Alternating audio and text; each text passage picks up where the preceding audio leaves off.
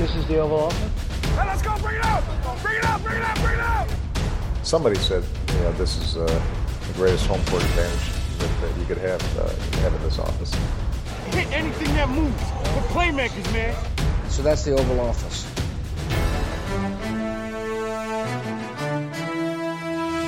Hej og velkommen til denne udgave af Det Ovale Kontor. Vi optager her den 9. april, halv 11 om formiddagen. Jeg hedder Mathias Sørensen, og med mig har jeg som altid Anders Kaltoft, Anders. Hallo, hallo, Mathias. Og Mark Skaft er også med os. Hej Mark. Hej Mathias. Og sidst men ikke mindst, Thijs Joranger. Hej Thijs. Hej, Mathias. Vi måtte lige udskyde optagelsen her, Thijs, fordi du var uopdragen. Jamen, jeg var, jeg var uforberedt. Jamen, jeg, var ikke, jeg havde lige glemt det. Ja, det er Øh, godt. det Men du er, du er klar nu med dine noter og det hele. Ja, ja, men jeg sad lige og lavede alle mulige andre draft-ting jo. Sådan ja, går sådan er det, det når man ser spillere fra Tulane. Det er, det er en fin undskyldning. Vi har sat os ned her, fordi vi skal følge op på det, vi skal følge op på det, vi startede i sidste uge, hvor vi kiggede på NFL-holdenes needs forud for den kommende draft, og også lidt om, hvad vi har forventninger til, hvad de gør i hvert fald i toppen af draften, og lidt om, hvad vi måske kan ko- øh, kode fra det, de har gjort de tidligere år. Så i år, eller i dag er vi nået til NFC, og øh, vi går øh, divisionerne igennem, ligesom vi gjorde i sidste uge, nord, syd, øst, vest. Og så tager vi dem hen ad vejen, jeg har fordelt dem ud til de tre af mine øh, medværter. Øhm, inden vi går i gang, skal jeg lige sige, at vi er bragt i samarbejde med dem, der støtter os på tier.dk. Vi øh, er blevet ved med at få nogle tilmeldinger, det er rigtig, rigtig dejligt at se. Så øh, hvis du sidder derude og ikke er med i klubben endnu, så er der masser af plads til dig. Du kan gå ind på 10er.dk, e og så kan du støtte os med et valgfrit beløb for hvert program, vi laver. Og så har jeg faktisk lige et enkelt punkt på nyhedsrunden i dag, øh, fordi der er kommet år 10-12 for tierne, og jeg vil ikke gennemgå, hvem der har- er der på, så i stedet har jeg bare sådan spurgt lidt åbent ud til jer, om I har nogle indvendinger til det, Mark. Jeg ved, du, øh, du havde lidt. Vil du give mig øh, halvanden minut til lige at komme ud med noget? Ja, det er fint. Tak. Uh, vi kan snakke, vi kan slå ned på, på nogle spillere, uh, og vi kan slå ned på Breeze og Rodgers og så videre. Det er slet ikke det, jeg tænkt mig at gøre. Og det her, det skal ikke ses som et, et homer. Uh, Oh, shit, here ikke, we go. yes, Altså, det skal det ikke. Slet ikke. Det her, det skal ses som uretfærdighed. Jeg har startet min uh, Harrison Smith til Canton-kampagne alt for tidligt, ja. fordi hans karriere er slet ikke slut. Men han bliver konstant forbigået ved de her ting.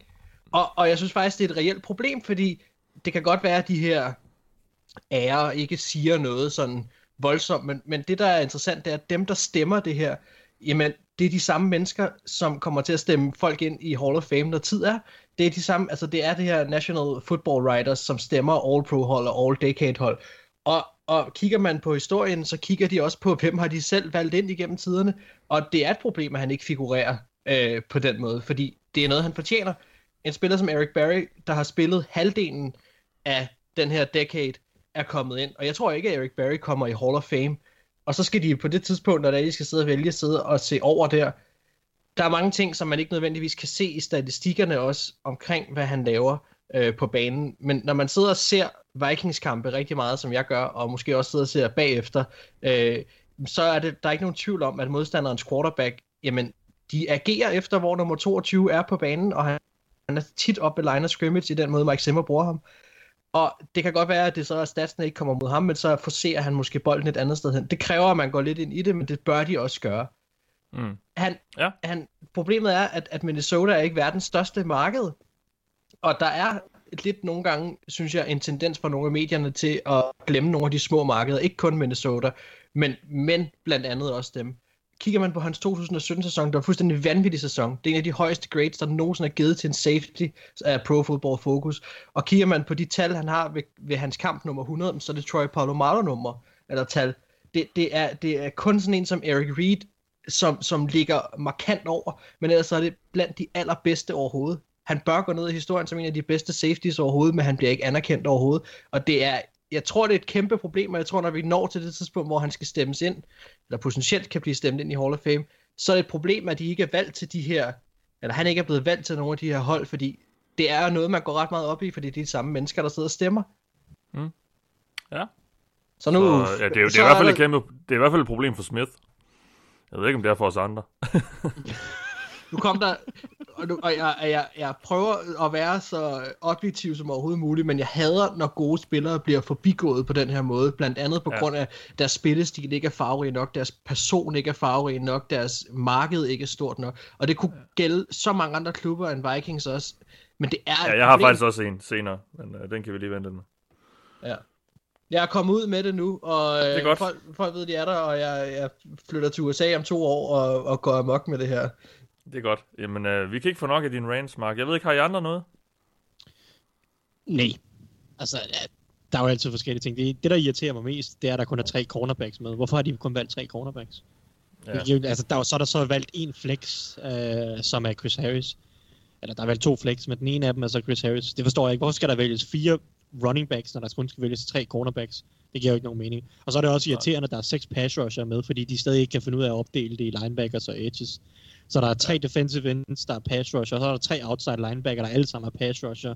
Og de tre outside linebacker er jo det var en Miller, Khalil Mack og Chandler Jones, og de er jo, de er jo varet op mod, øh, jeg ved ikke, alle mulige reelle outside linebacker, Thomas Davis for eksempel, nogle af de her typer, Off-ball, Ja, ja. øh, off-ball, off-ball outside linebacker. Altså, så det irriterer mig jo stadig, at NFL stadig ikke kan finde ud af at inddele positionerne rigtigt, så man skal sidde og stemme på Von Miller mod Li- Luke Kuechly, selvom de jo på ingen måde spiller en position, der ligner hinanden, men uh, ja.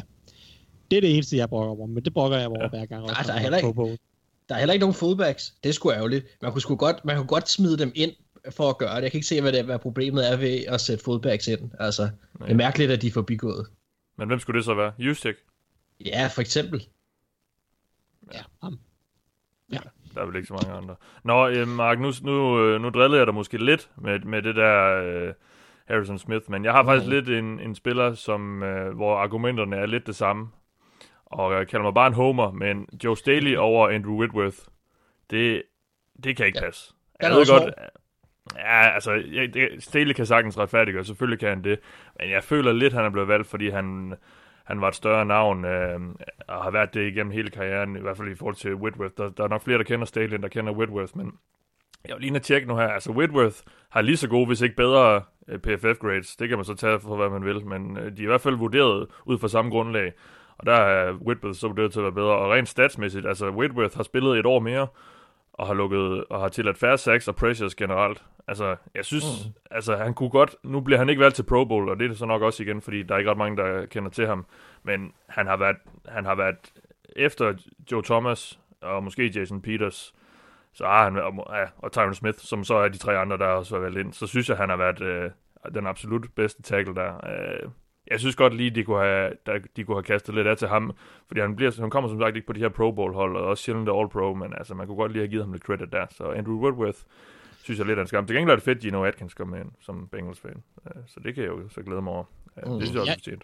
Jeg er mest glad for, at Marcel Jander, han blev valgt ind som enstemmig på guard. Det, Det- det, Ja. det, giver mig, det giver mig forhåbninger om, at han kommer i Hall of Fame, fordi det var jeg faktisk ikke helt sikker på, fordi han i mange år gik under radaren, og folk ikke Ja. rigtig lagde, lagde mærke til, hvor god han egentlig var. Men nu han, Hmm. det kan godt være, det, det hjælper ham måske lidt, at han lige har stoppet karrieren, og jeg ved så ikke, hvornår de har stemt på det her. Det kan godt være, de gjorde det, før han egentlig meldte ud. Men det er også ligegyldigt, at han er enstemmigt valgt ind, og det, det giver mig øh, rimelig ro i maven om, at han også skal komme i Hall of Fame på et tidspunkt. Så det er cool. God spiller. Yes, godt.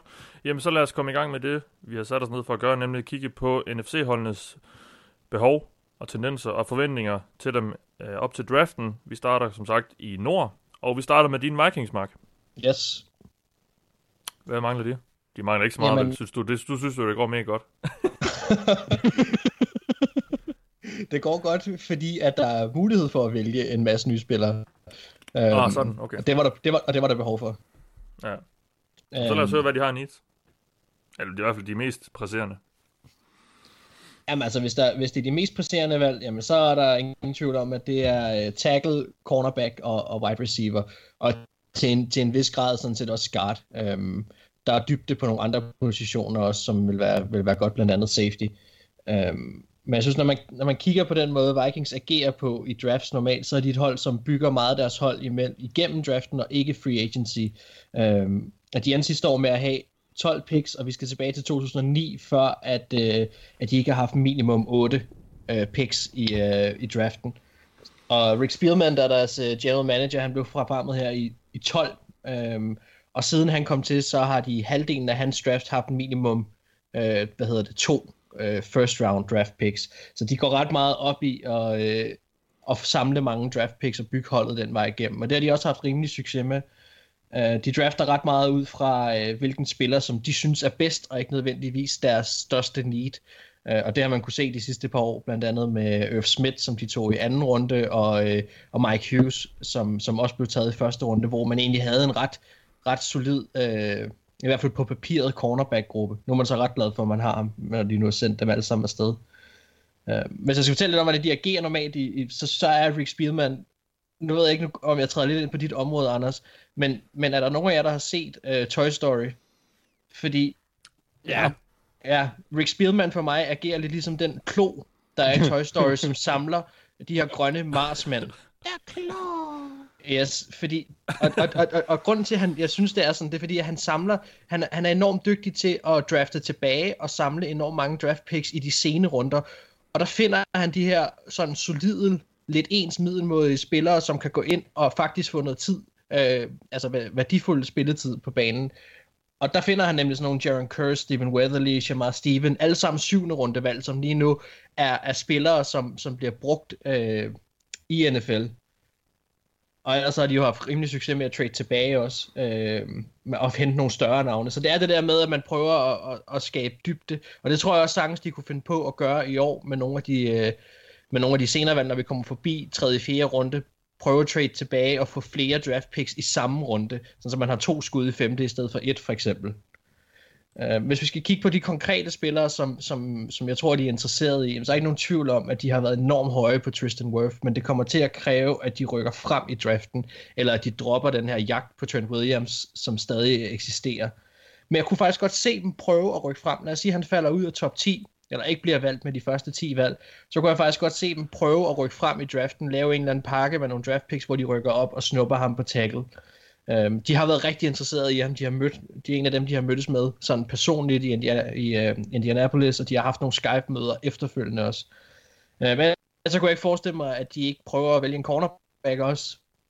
Mike Zimmer elsker cornerbacks, øh, og de er ikke bange for at vælge dem i første runde, og i år vil det give mening at vælge en i første runde, og jeg tror, de går efter nogen, som er faktisk lidt højere og lidt mere fysiske, fordi nu er Xavier Rhodes væk, øh, og Mike Zimmer kan godt lide, at der er i hvert fald en høj øh, fysisk øh, cornerback, og der kunne det godt være sådan en AJ Terrell, CJ Henderson måske, som skulle spille over for Mike Hughes.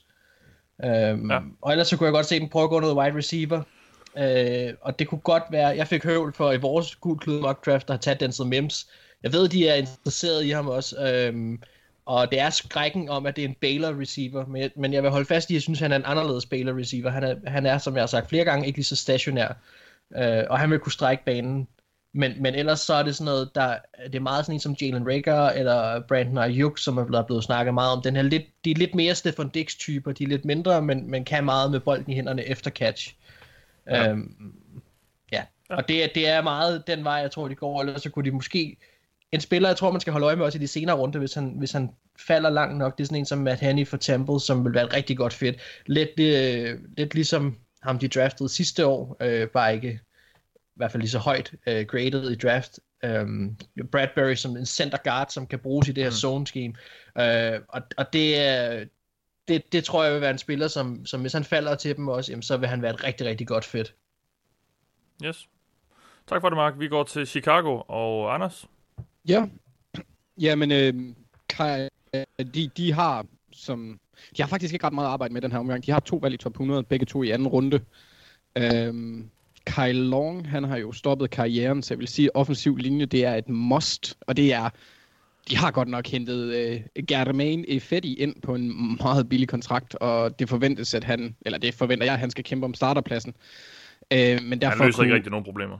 Lige præcis. Så derfor øh, kunne Bears, eller øh, godt, stadigvæk godt bruge en mere permanent løsning på guard. Og øh, hvis vi så ser bort fra den offensive linje, så er Bears helt absurd heldige med deres behov i år, da øh, draftklassen ser ud til at være proppet med gode spillere på wide receiver, cornerback og safety.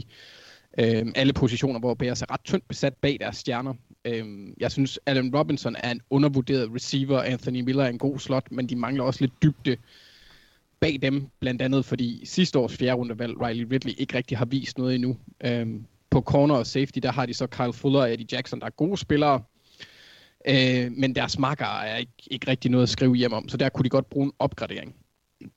I forhold til tendenser, der synes jeg, det er svært at finde ud af, hvad Bears gør, for øh, Ryan Pace, han er lidt ligesom folk, der putter smør under Nutella, og en unavngiven Vikings-fan, der mener, at Chargers har den bedste backfield i NFL. Han er tosset. øh, så, eller ej, jo, de går nok med bedste spillere i forhold til deres needs og personlige præferencer. Det har vi set de tidligere år. Øh, ligesom igen nogle ukendte Vikings-fans lærer deres jelliness på det rigtige lille hold farve deres analyser. Øhm, men ja, altså, der er, en, der, der er simpelthen så mange gode spillere i forhold til det lav, hvor øh, Bears de ligger med 43-50, hvor de kan få ja, en god receiver, eller en god corner, eller en god safety, så det er egentlig, eller en god offensiv linje, ja, semi-offensiv linje, men det er lidt svært med den her årgang at, at finde ud af, hvad de egentlig kan få der af kvalitet, men ja, de ligger relativt godt af et hold, der ikke har et første rundevalg i forhold til deres behov, og så talentet for ja. den her klasse. Men det, det, ja, det er svært, fordi jeg, jeg ser det lidt ligesom et, altså, det er ved at være, være, være nu, Matt Nagy, han skal vise, at han er det rigtige valg på trænersiden, og Ryan Pace, han har efterhånden i et par år skulle vise, at han er den rigtige mand på GM-pladsen, så det er et hold, der er presset. Øhm, de har så forsøgt her i, i free agency, kan man jo sige, at lukke de værste huller. Øh, eller det ved jeg ikke om de værste hul. Jo, det værste hul. De har hentet Nick Foles, så må vi jo håbe, at øh, for Bears fans verden over, at det bliver mere en tidlig Eagles Nick Foles, eller en sen, øh, eller en øh, playoff Nick Foles, de får, mm. får at spille. Men øh, jeg, er ikke, jeg, er ikke, jeg er ikke super optimistisk for deres udsigter, men, men de har muligheden for at opgradere deres hold på centrale pladser, så de kan blive konkurrencedygtige. Yes. Så, godt. Ja. Yeah. Jamen skal vi så ikke gå til Detroit, Thijs? Et hold, der jo sidder øh, godt placeret der i toppen af draften, og man kan jo, det er jo nærmest, det, jeg, jeg vil nærmest sige, det er umuligt at finde mock draft, hvor de ikke tager en defensiv spiller, så jeg går ud fra, at det er på den side af bolden, øh, der er største need, så så. Ja, det er det de to helt overskyggende mangler holdet har, eller tre, eller hvad man skal sige, det er cornerback og den defensive linje specielt udvendigt et edge rusher, det, det mangler de bare. De kan også sagtens bruge en defensive tackle eller tre, men, men det er, det er defensivt, de skal forbedre sig helt meget, helt meget. Jeg vil sige, der er et andet need på angrebet, som jeg også synes er rigtig presserende, og det er egentlig den offensive linje. Indvendigt på den offensive linje er, at de to starter på guard lige nu, Joe Dahl og et eller andet gæt mellem Joshua Garnett og Oday Abushi og andre folk, som egentlig ikke rigtig burde starte på den offensive linje. Så de, ja, kunne de, godt... de mistede jo Glasgow, ja. Lige præcis, så de kunne godt bruge en guard øh, på den offensive linje, men ellers så er det forsvaret, man skal kigge på, og det er både nede bagved, hvor man jo så har sendt Darius Slay ud og hævet Jasmine Trufant ind, men man manglede selv, da Darius Slay var der, manglede man en anden cornerback. Man har Justin Coleman til slotten, men øh, og så er der på den defensive linje, Lions var det dårligste hold til at skabe pres på quarterbacken sidste år, og det, jeg ved godt, at Matt Patricia og nogle af de her Bill Belichick-typer ikke værdsætter pass rush så meget. De vil bare have folk, der kan stoppe løbet, og så ellers folk, som man kan bruge til at blitse og, og så videre. Men altså, du skal have bedre pass rush, end hvad Lions havde sidste år. Og, og det er klart, det, det hjælper lidt, når det er Sean Hand. Han kommer tilbage, han spillede slet ikke i 2018, øh, 2019, men øh, en udvendig pass rusher, en indvendig pass rusher, et eller andet. Det synes jeg, de har brug for. Men som du siger, de ligger her højt i draften, tredje valg lige nu, og der ligger de jo rigtig, rigtig fint. Det er jo et hold, som man, måske kan de trade ned, men altså ellers så får de jo enten, kan man sige, Chase Young eller Jeffrey Okuda. Det er de to spillere, jeg vil kigge på, hvis jeg var Lions. Uh, en af de to uh, vil unægteligt falde ned til dem, efter, efter Bengals har taget Joe Burrow. Og uh, så må man tage valget mellem de to, hvis de begge to er der. De vil begge to i høj grad passe ind i, hvad de mangler. Så uh, det, Hvad tror du, de gør, hvis begge to er der? Ja, det, det vil egentlig være, hvis man skulle sådan kigge på det filosofisk i forhold til, hvad jeg tror Patricias og Belichick-træet vil gøre filosofimæssigt, så tror jeg egentlig, at Okuda vil være mere værd ja. for Men Chase Young er også hos de fleste en bedre spiller, så hvis de går efter den bedst rangerede, så vil de nok tage ham. Så det er lidt svært at vide. Er, hvor meget spørgsmålet er, hvor meget Belichick følger det der, fordi Belichick giver ikke penge til pass rusher, og det gjorde Patricia i den grad sidste år, endda til en expatriate. Ja, ja. Så, men... så men vi har jo set ham afvige fra den måde, Patriots ellers har gjort det på. Ja, men det er sjovt, men, men, men Lions er jo stadig et hold, som de to edges, de bruger, er jo netop sådan en uh, lidt tungere type, lidt stærkere type, som Trey Flowers, der er, der er rigtig god mod løbet også øh, og som kan rykkes lidt rundt på linjen. Og så den anden edge, de bruger, er jo typisk en eller anden, næsten en linebacker-hybrid. Det er det, vi har set ofte med, øh, også, i, også i New England, men, men også i, i Detroit, en, en Romeo Oguara og, og nogle af de typer, de har haft tidligere, er jo sådan lidt hybridtyper på den der defensive linje. Så de, er jo ikke, de har jo ikke, ofte ikke kørt med to lidt tungere defensive ends, og, og Chase Young er jo en stor defensive end langt den vejen. Ikke fordi han er tung, eller ikke kan, øh, kun kan spille mod løbet på ingen måde, men han er bare større, så hvis de vælger at have både Trey Flowers og Chase Young på den samme defensive linje, så bliver det en anden defensiv linje, end Patriots-typerne og, og sådan normalt har i hvert fald. Fordi de, de godt kan lide de her Rob Ninkovic, uh, Chase Vinovich, uh, uh, Carl Van Nøje nærmest typer, uh, ofte som, som kan spille halvt det ene, halvt det andet. Uh, og og det, det er Young ikke, trods alt. Så jeg, jeg ved ikke, hvem af de to de vil vælge. Der er også muligheden for, at de trader tilbage, og så hvis de trader tilbage, så kommer offensiv linje nok i spil. Uh, de kunne sagtens tage en tackle og, og rykke lidt rundt på den offensive linje, og, og, og den vej prøve at, at finde en guard. Vajtai kan spille guard, eller den tackle, de drafter, kan spille guard måske. Så, øh, men ja. ellers så vil jeg nok gå efter en, en, en offensiv linjemand i toppen af anden runde, eller i toppen af tredje runde. Ja.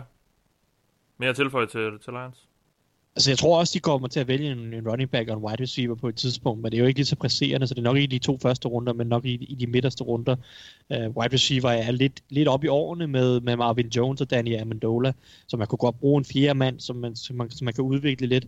Uh, og på running back, der har Carrion Johnson været lidt for meget skadet i de første par år, og de har ikke rigtig noget bagved, det så vi også sidste år. Så The Lions kunne også være et dark horse til at overraske i toppen af anden runde med en running back, for den så skyld, hvis de slet ikke tror på Carrion Johnson og hans helbred.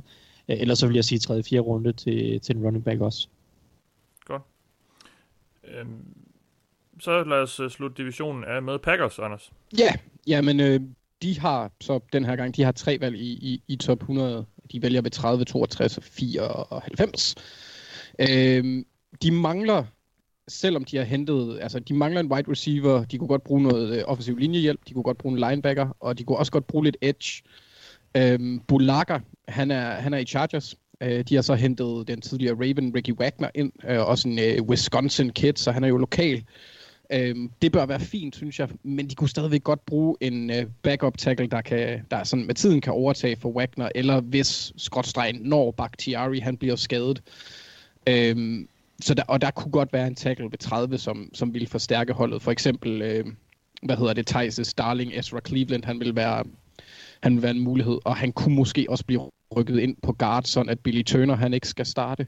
Øh, det vil også være meget smart for dem. Men jeg ser dog helst, at de giver deres aldrende quarterback et nyt våben og går receiver, og det er selvom de har hentet Devin Funches, fordi Devin Funches tilføjer ikke rigtig noget, de ikke har i forvejen, kan man sige. Sådan en, en stor possession receiver, det kan Devante Adams godt dække også. Øh, de mangler en, der kan noget med bolden i hænderne.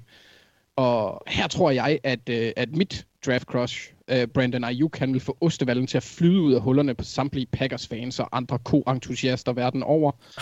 øhm, så han vil være et, et fremragende valg i mine øjne. Og så kunne de også godt tåle en defensiv tackle eller en linebacker, som jeg nævnte, da der ikke er voldsomt dybde i de to kæder. Øhm, særligt den defensive tackle end position er vigtig, da de har brug for at kunne rotere de store mænd derinde. Det, det plejer altid at hjælpe lidt, for de bliver relativt hurtigt trætte. Og samtidig så skal Kenny Clark enten have en, en kæmpe kontrakt, eller så bliver han skibet videre. Øhm, og der tænker jeg, det vil være klogt at bygge op til hvert tilfælde, uanset hvad der sker. Det vil jo være fornuftigt af dem, hvis de, hvis de øh, forlænger med ham, for han er en dygtig spiller. Og så er der også en dark horse her, og det kan være, at de faktisk uh, Brett Favre, Aaron Rodgers og tager en quarterback, hvis Jordan Love han er der. Ja. Øhm, er han det, så kunne det være lidt frækt, fordi han kunne godt bruge Øh, Øh, et, et år eller to bag en, en etableret veteran, og så kunne det også være skide sjovt at se, hvordan Aaron Rodgers han reagerer i den situation, fordi jeg kunne godt forestille mig, at han vil blive lidt, ja, muffen. Øhm, øh, og det, så det sidste punkt der, hvor de kan gøre ved den her position, det er at handle, fordi ved 30, der vil der unægteligt nok være nogen, hvis der er for eksempel en quarterback som Jordan Love, så kunne der være nogle hold, der godt kunne tænke sig at trade op. Det kunne eventuelt være mm. Colts, som der skete i, øh, i vores guldklud øh, live mock, hvor øh, ja. fordi de har jo trods alt en, en gammel armpunter i Philip Rivers, der nok ikke har meget mere end et år tilbage. så altså, jeg vil gerne snart have, at de reducerer øh, receiver-positionen, fordi Rodgers han skal have nogle ordentlige mål at lege med, og gerne noget anderledes end det, han har i forvejen. Øhm, det kunne også godt være en Lavishka Chenot eller øh, Jalen Rager, som de også har haft øh, snakket med øh, i løbet af den her draft-proces. Øh, ja. Der er sådan generelt i de receiver, de har, har snakket med, virker til at være den type. Og så øh, har de også, altså edge og outside linebacker har de også snakket med, men det er mest spillere, der er i de senere runder. Patrick Queen, hvis han er der, vil være oplagt. Men øh, jeg tror, han er long gone. I, ikke, ikke lige så højt som Mark tog ham, men, men øh, han er nok altså væk. på, på 30. valget der. Ja, jeg, ja der, der er han nok væk. Men hvis han er der, ja. så, så tror jeg, at de løber rigtig stærkt op til podiet og napper ham. Ja. Øhm, vi har jo set Packers de sidste år angribe de her needs meget, øh, meget øh, sådan konsekvent, kan man sige. Sidste år gik de ud i free agency og hentede øh, to pass rusher, og mm. øh, for et par år siden i draften hentede de øh, også øh, to cornerbacks øh, sådan relativt højt, og der blev også draftet en masse receiver, så de er jo meget sådan, de er jo meget sådan direkte i at, at, at angribe deres needs i forhold til jeg prøver bare at drafte en masse, og så se, og så håbe på, at nogen rammer. Kunne man, det kunne man vel også øh, godt se dem i år. Nu er det som sagt ikke mere end et par år siden, de draftede en hel masse receiver også. Øh, men ingen af dem har jo rigtig slået igennem, så måske kunne vi se et lignende scenarie i år, hvor de tager en, eller to, eller tre, øh, sådan, øh, i løbet af, i hvert fald måske den, den øverste halvdel af draften. Ja, måske ikke tre, men i hvert fald måske to, eller sådan noget. Det kunne jeg måske godt ja. forestille mig. Men altså, det kunne være, altså, jeg vil gerne have, at de gør det med receiver, fordi øh, du har helt ret i, at de har, de har, har, har haft haft en lille tendens til at tage klynge øh, valg. Men øh, i receiver-positionen, der har det været øh, efter fjerde runde alle sammen. Øh, jeg tror, ja, Jamon ja. Moore, der, var det, der var, er den højeste draftet, og han har ikke lavet noget som helst. Øh, og de andre, det var så femte og sjette runde. Så jeg kunne godt, ja. jeg kunne godt tænke mig, at de laver lidt det samme, som øh, de gjorde med øh, Jair Alexander og... Øh, Åh, hvad er det, hedder? Lige præcis. Det, ham og Dante, jeg fucker rundt med dem hele tiden. Øh, men de har ikke ret meget, altså de har deres egne valg i de første fem runder, og så, er det, så har de så tre valg i sjette runde, så det, jeg, jeg, ved ikke helt, om de tænker lidt mere øh, overall, fordi at de skal dække flere pladser, øh, hvis man tænker på, at Rodgers unægteligt ja. er ved at... Altså, jeg ved ikke hvorfor, men jeg, jeg, jeg, jeg ser ikke ham have en, en Brady-agtig længde karriere. Øh, jeg tror, han har været for afhængig af sin... Øh, han har været for god for tidligt, til at, til at, til at nå så langt, om det, og, og hvis det giver mening. Øhm, ja. Så altså, jeg, jeg håber lidt, at de, de hjælper ham nu og her. Men jeg, kunne godt, jeg, jeg er helt enig, jeg kunne også godt se dem klynge vælge en lille bitte smule. Ja, godt. Jamen det var øh, NFC North, så lad os tage syd på til Carolina, Thijs. Ja, det er jo et dejligt wildcard i, i det her års draft. Ja. Øhm, hvis man kigger på, hvad de mangler, så er der mange steder, de kunne forbedre sig sådan set. Men angrebet er i det store hele nogenlunde bygget. Der kunne måske godt bruges lidt hjælp til den offensive linje, hvor at en guard eller en tackle kunne draftes, men ellers så ser det ret fornuftigt ud. Forsvaret derimod, der mangler meget. Uh, defensive tackle er, er noget juks. Altså udover Kevin Short er der ingenting overhovedet. Uh, cornerback er skidt besat. De har Dante Jackson, der har været ganske upålidelig, uh, og ellers bag ham er der nærmest ingenting heller. Så cornerback og defensive tackle, det skriger lidt til himlen lige nu. Derudover kunne man godt bruge en safety. Uh, de kan nok godt klare sig med, med, med hvad hedder han, uh, Trey Boston. Og de har hentet Justin Burris ind i free agency, så de kunne nok godt klare sig med det, men det er jo ikke noget, der skræmmer nogen. Uh, um, linebacker, de har mistet Luke Kigley. Igen, de kan nok godt klare sig med Shaq, Law, uh, Shaq uh, Thompson og og, og Tahir Whitehead, men det er jo heller ikke noget, der skræmmer nogen, så altså, jeg ved ikke, Edge, Stephen Weatherly og Brian Burns, ja, det er også fint. Altså, det, hele forsvaret kunne reelt set, de bør, forsvaret bør de reelt set bare vælge den bedste spiller, gå efter værdi på de alle positioner, kan godt bruge en ekstra mand. Uh, ja. og, og, det er jo det der, lidt det, der gør dem uforudsigeligt, udover at de er et hold, så vi kan ikke rigtig finde ud af, hvor meget i rebuild de er, så vi er i forvejen i tvivl om helt præcis, hvordan de griber sådan den strategiske del af det an. Og så er det jo et hold med en ny træner og en ny filosofi og en ny offensiv koordinator og en ny defensiv koordinator. Så det kan godt være, at GM er, det, er den samme, men øh, man har jo stadig ikke rigtig nogen idé om, hvad det er for nogle ting, som de gerne vil prøve at implementere på deres hold. Så Panthers er et kæmpe stort wildcard i årets draft. Øh, det er med syvende valget. Øh, jeg tror, de er sæt på øh, quarterback. Jeg tror, at de føler, at quarterback er der styr på øh, i, i en eller anden grad. Jeg tror ikke, det er noget, de vil kigge på i år. De har Teddy, og, og, så, og så har de, øh, hvad skulle sige, ham Temple fra XFL, øh, som jeg ikke husker navnet på. Nej. Øh, Walker. PJ, øh, Og så PJ Will Walker. Greer. Og Will Greer, som det er. Philip Walker, PJ Walker. Så, så de, Ja. det tror jeg, de kører med på quarterback i år og siger, hvis det er godt nok, så er det godt nok, og så ellers så drafter de noget nyt i 2021. Mm. Uh, men ellers så, altså det er jo et hold, som, hvis de, hvis de committer lidt mere til rebuild, end, end de måske har gjort indtil nu, så kunne man sagtens se den trade ned og prøve at få flere valg. Uh, trade ned i, i midten af første runde vil give mening for dem, hvis der er et hold, der gerne vil op og have, hvad ved jeg, en offensiv tackle eller en defensiv tackle, uh, undskyld, en, en wide receiver eller Eller Tua. eller Tua, eller Isaiah Simmons, eller en anden quarterback, eller sådan noget Mm. ting. Så det ville give mening for mig, hvis man skulle tro på rebuildet i en eller anden forstand. Ellers så ligger de jo lidt et sted, hvor man siger, de kan bare tage, hvad der falder. Er det Isaiah Simmons, der falder? Okay, så tager de ham. Er det en offensiv tackle, de kan lide, så tager de ham. Uh, hvis Jeff Okuda overraskende skulle falde, jamen, så kan de tage ham for den så skyld. Så de ligger egentlig et meget godt sted. Men altså, hvilken vej de går, det, det, det synes jeg er svært at forudsige reelt. Mere til Panthers. Øh, en, Tak. øh, nej, egentlig ikke øh, som Nej, udgangspunkt. nej. Altså, anden, tredje runde igen, det, altså, de går alle veje. Jeg vil tro, de henter en offensiv linjemand på et af de tidspunkter i de første tre runder, for at prøve at forbedre tackle og guard, hvor at, øh, de har godt nok Okung på tackle, men han er en del op i årene, og så, men, men guard-situationen ser skidt ud. Øh, ellers så vil jeg gå forsvar med nærmest alle andre valg, øh, når jeg har fået den her ene offensiv linjemand. Godt. Jamen, så tager vi til Atlanta, Mark, og Falcons, der har fået nye uniformer her i ugen, som, øh, som jeg lige umiddelbart synes ligner boxes. Lige på en prik også. Men øh, Jeg synes faktisk, det de, er jo fedt. jeg synes faktisk, de er federe. De har de der... Jamen, jeg sy- ja, ja, Ja, jeg kan godt lide, de har sådan en gennemgående stribe ned langs siden, og så det der store ATL foran. Jeg synes sgu, de er ret fede. ja. Jeg, ja. jeg synes bare, der er, nogen, det er, back, der er bare nogen, det, der har det er lidt mere enkelt end før. Det, der er bare nogen, det, der har det- skidt det er den røde, synes jeg. det der Hvad, hvad, fa- hvad fade to black, spiser du?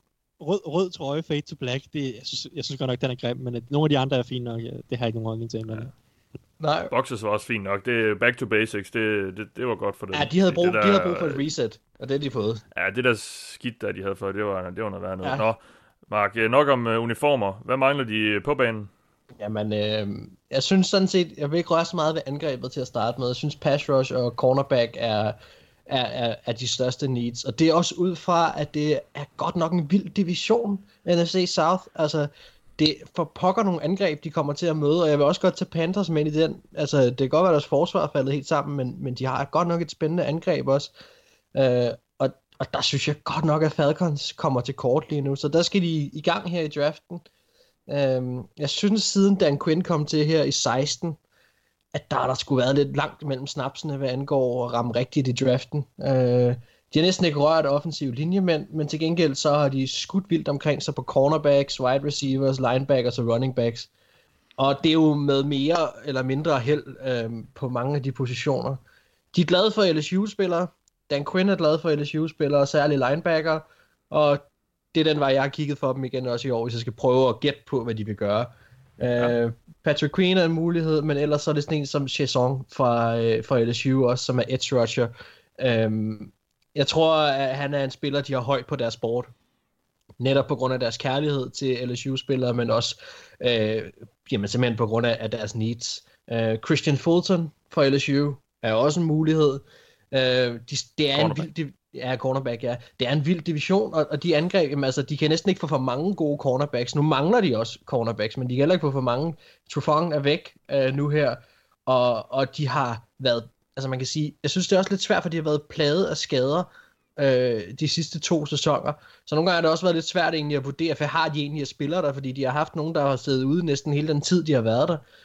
Øhm, så, men, men de skal bare boldres i den secondary, og der kunne Christian Fuller også, øh, Christian Fulton øh, godt være en spiller også. De hentede øh, det, for, øh, hvad hedder det, Fowler ind i øh, free agency, og det kunne være et tegn på, at de måske vil holde sig for en pass rusher i, øh, i første runde, og så simpelthen gå cornerback. Mm. Øh, og, og hvis de skulle kigge længere ned efter pass rush, jamen sådan en som Terrell Lewis måske kunne være en, en der kunne falde til dem i anden, tredje runde. Øh, lidt under radaren, hvis vi skal kigge angreb, jamen øh, så synes jeg faktisk, der er en lille smule tom bag øh, Jones og Ridley. Og øh, de kunne måske godt forsøge at kopiere lidt øh, Chiefs og prøve at lave sådan en rigtig speedy angreb med de to. Og der kunne det være spændende. Det er en spiller, jeg kommer til at nævne et par gange nu her, men jeg synes, det er lidt, jeg synes han er lidt spændende i sådan en 4. 5. runde, sådan en som John Hightower, som har enormt meget fart øh, og få ind på enten special teams, men også til angrebet til sådan nogle designede spil. Øh, han er ikke verdens bedste øh, receiver, der han har mange røde lamper, der, der blinker, men, men han kunne tilføje noget til to receiver, som er super solide og hurtige. Øh, og så kunne det måske være spændende at mixe ham lidt ind i det. Øh, mm. men, det men der er vi altså lidt længere nede i runder, før de skulle tage et skud på ham, hvis de skal gøre det. Ja, godt. Jamen, vi tager til New Orleans, Anders. Ja, og der skal danses.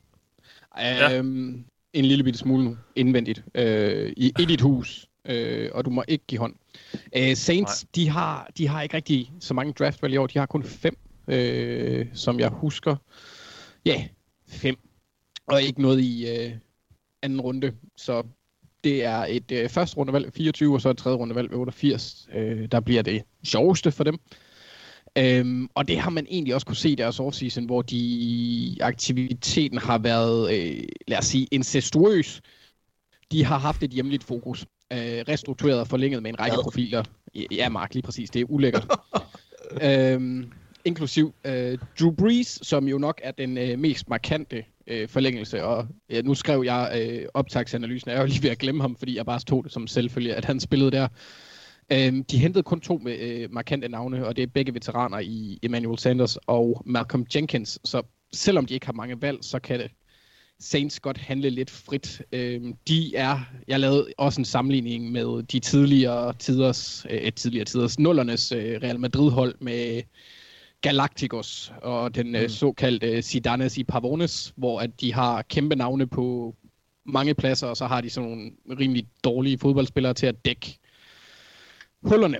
Og, og sådan er det egentlig også lidt for Saints, fordi de kunne godt bruge en øh, linebacker, de kunne godt bruge en corner, de kunne godt bruge en receiver, øh, selvom de egentlig har relativt gode spillere på overfladen der med corner, hvor med Marshawn Lattimore og Jack Rabbit på den ene side, eller Lattimore på den ene side og Jack Rabbit på den anden side.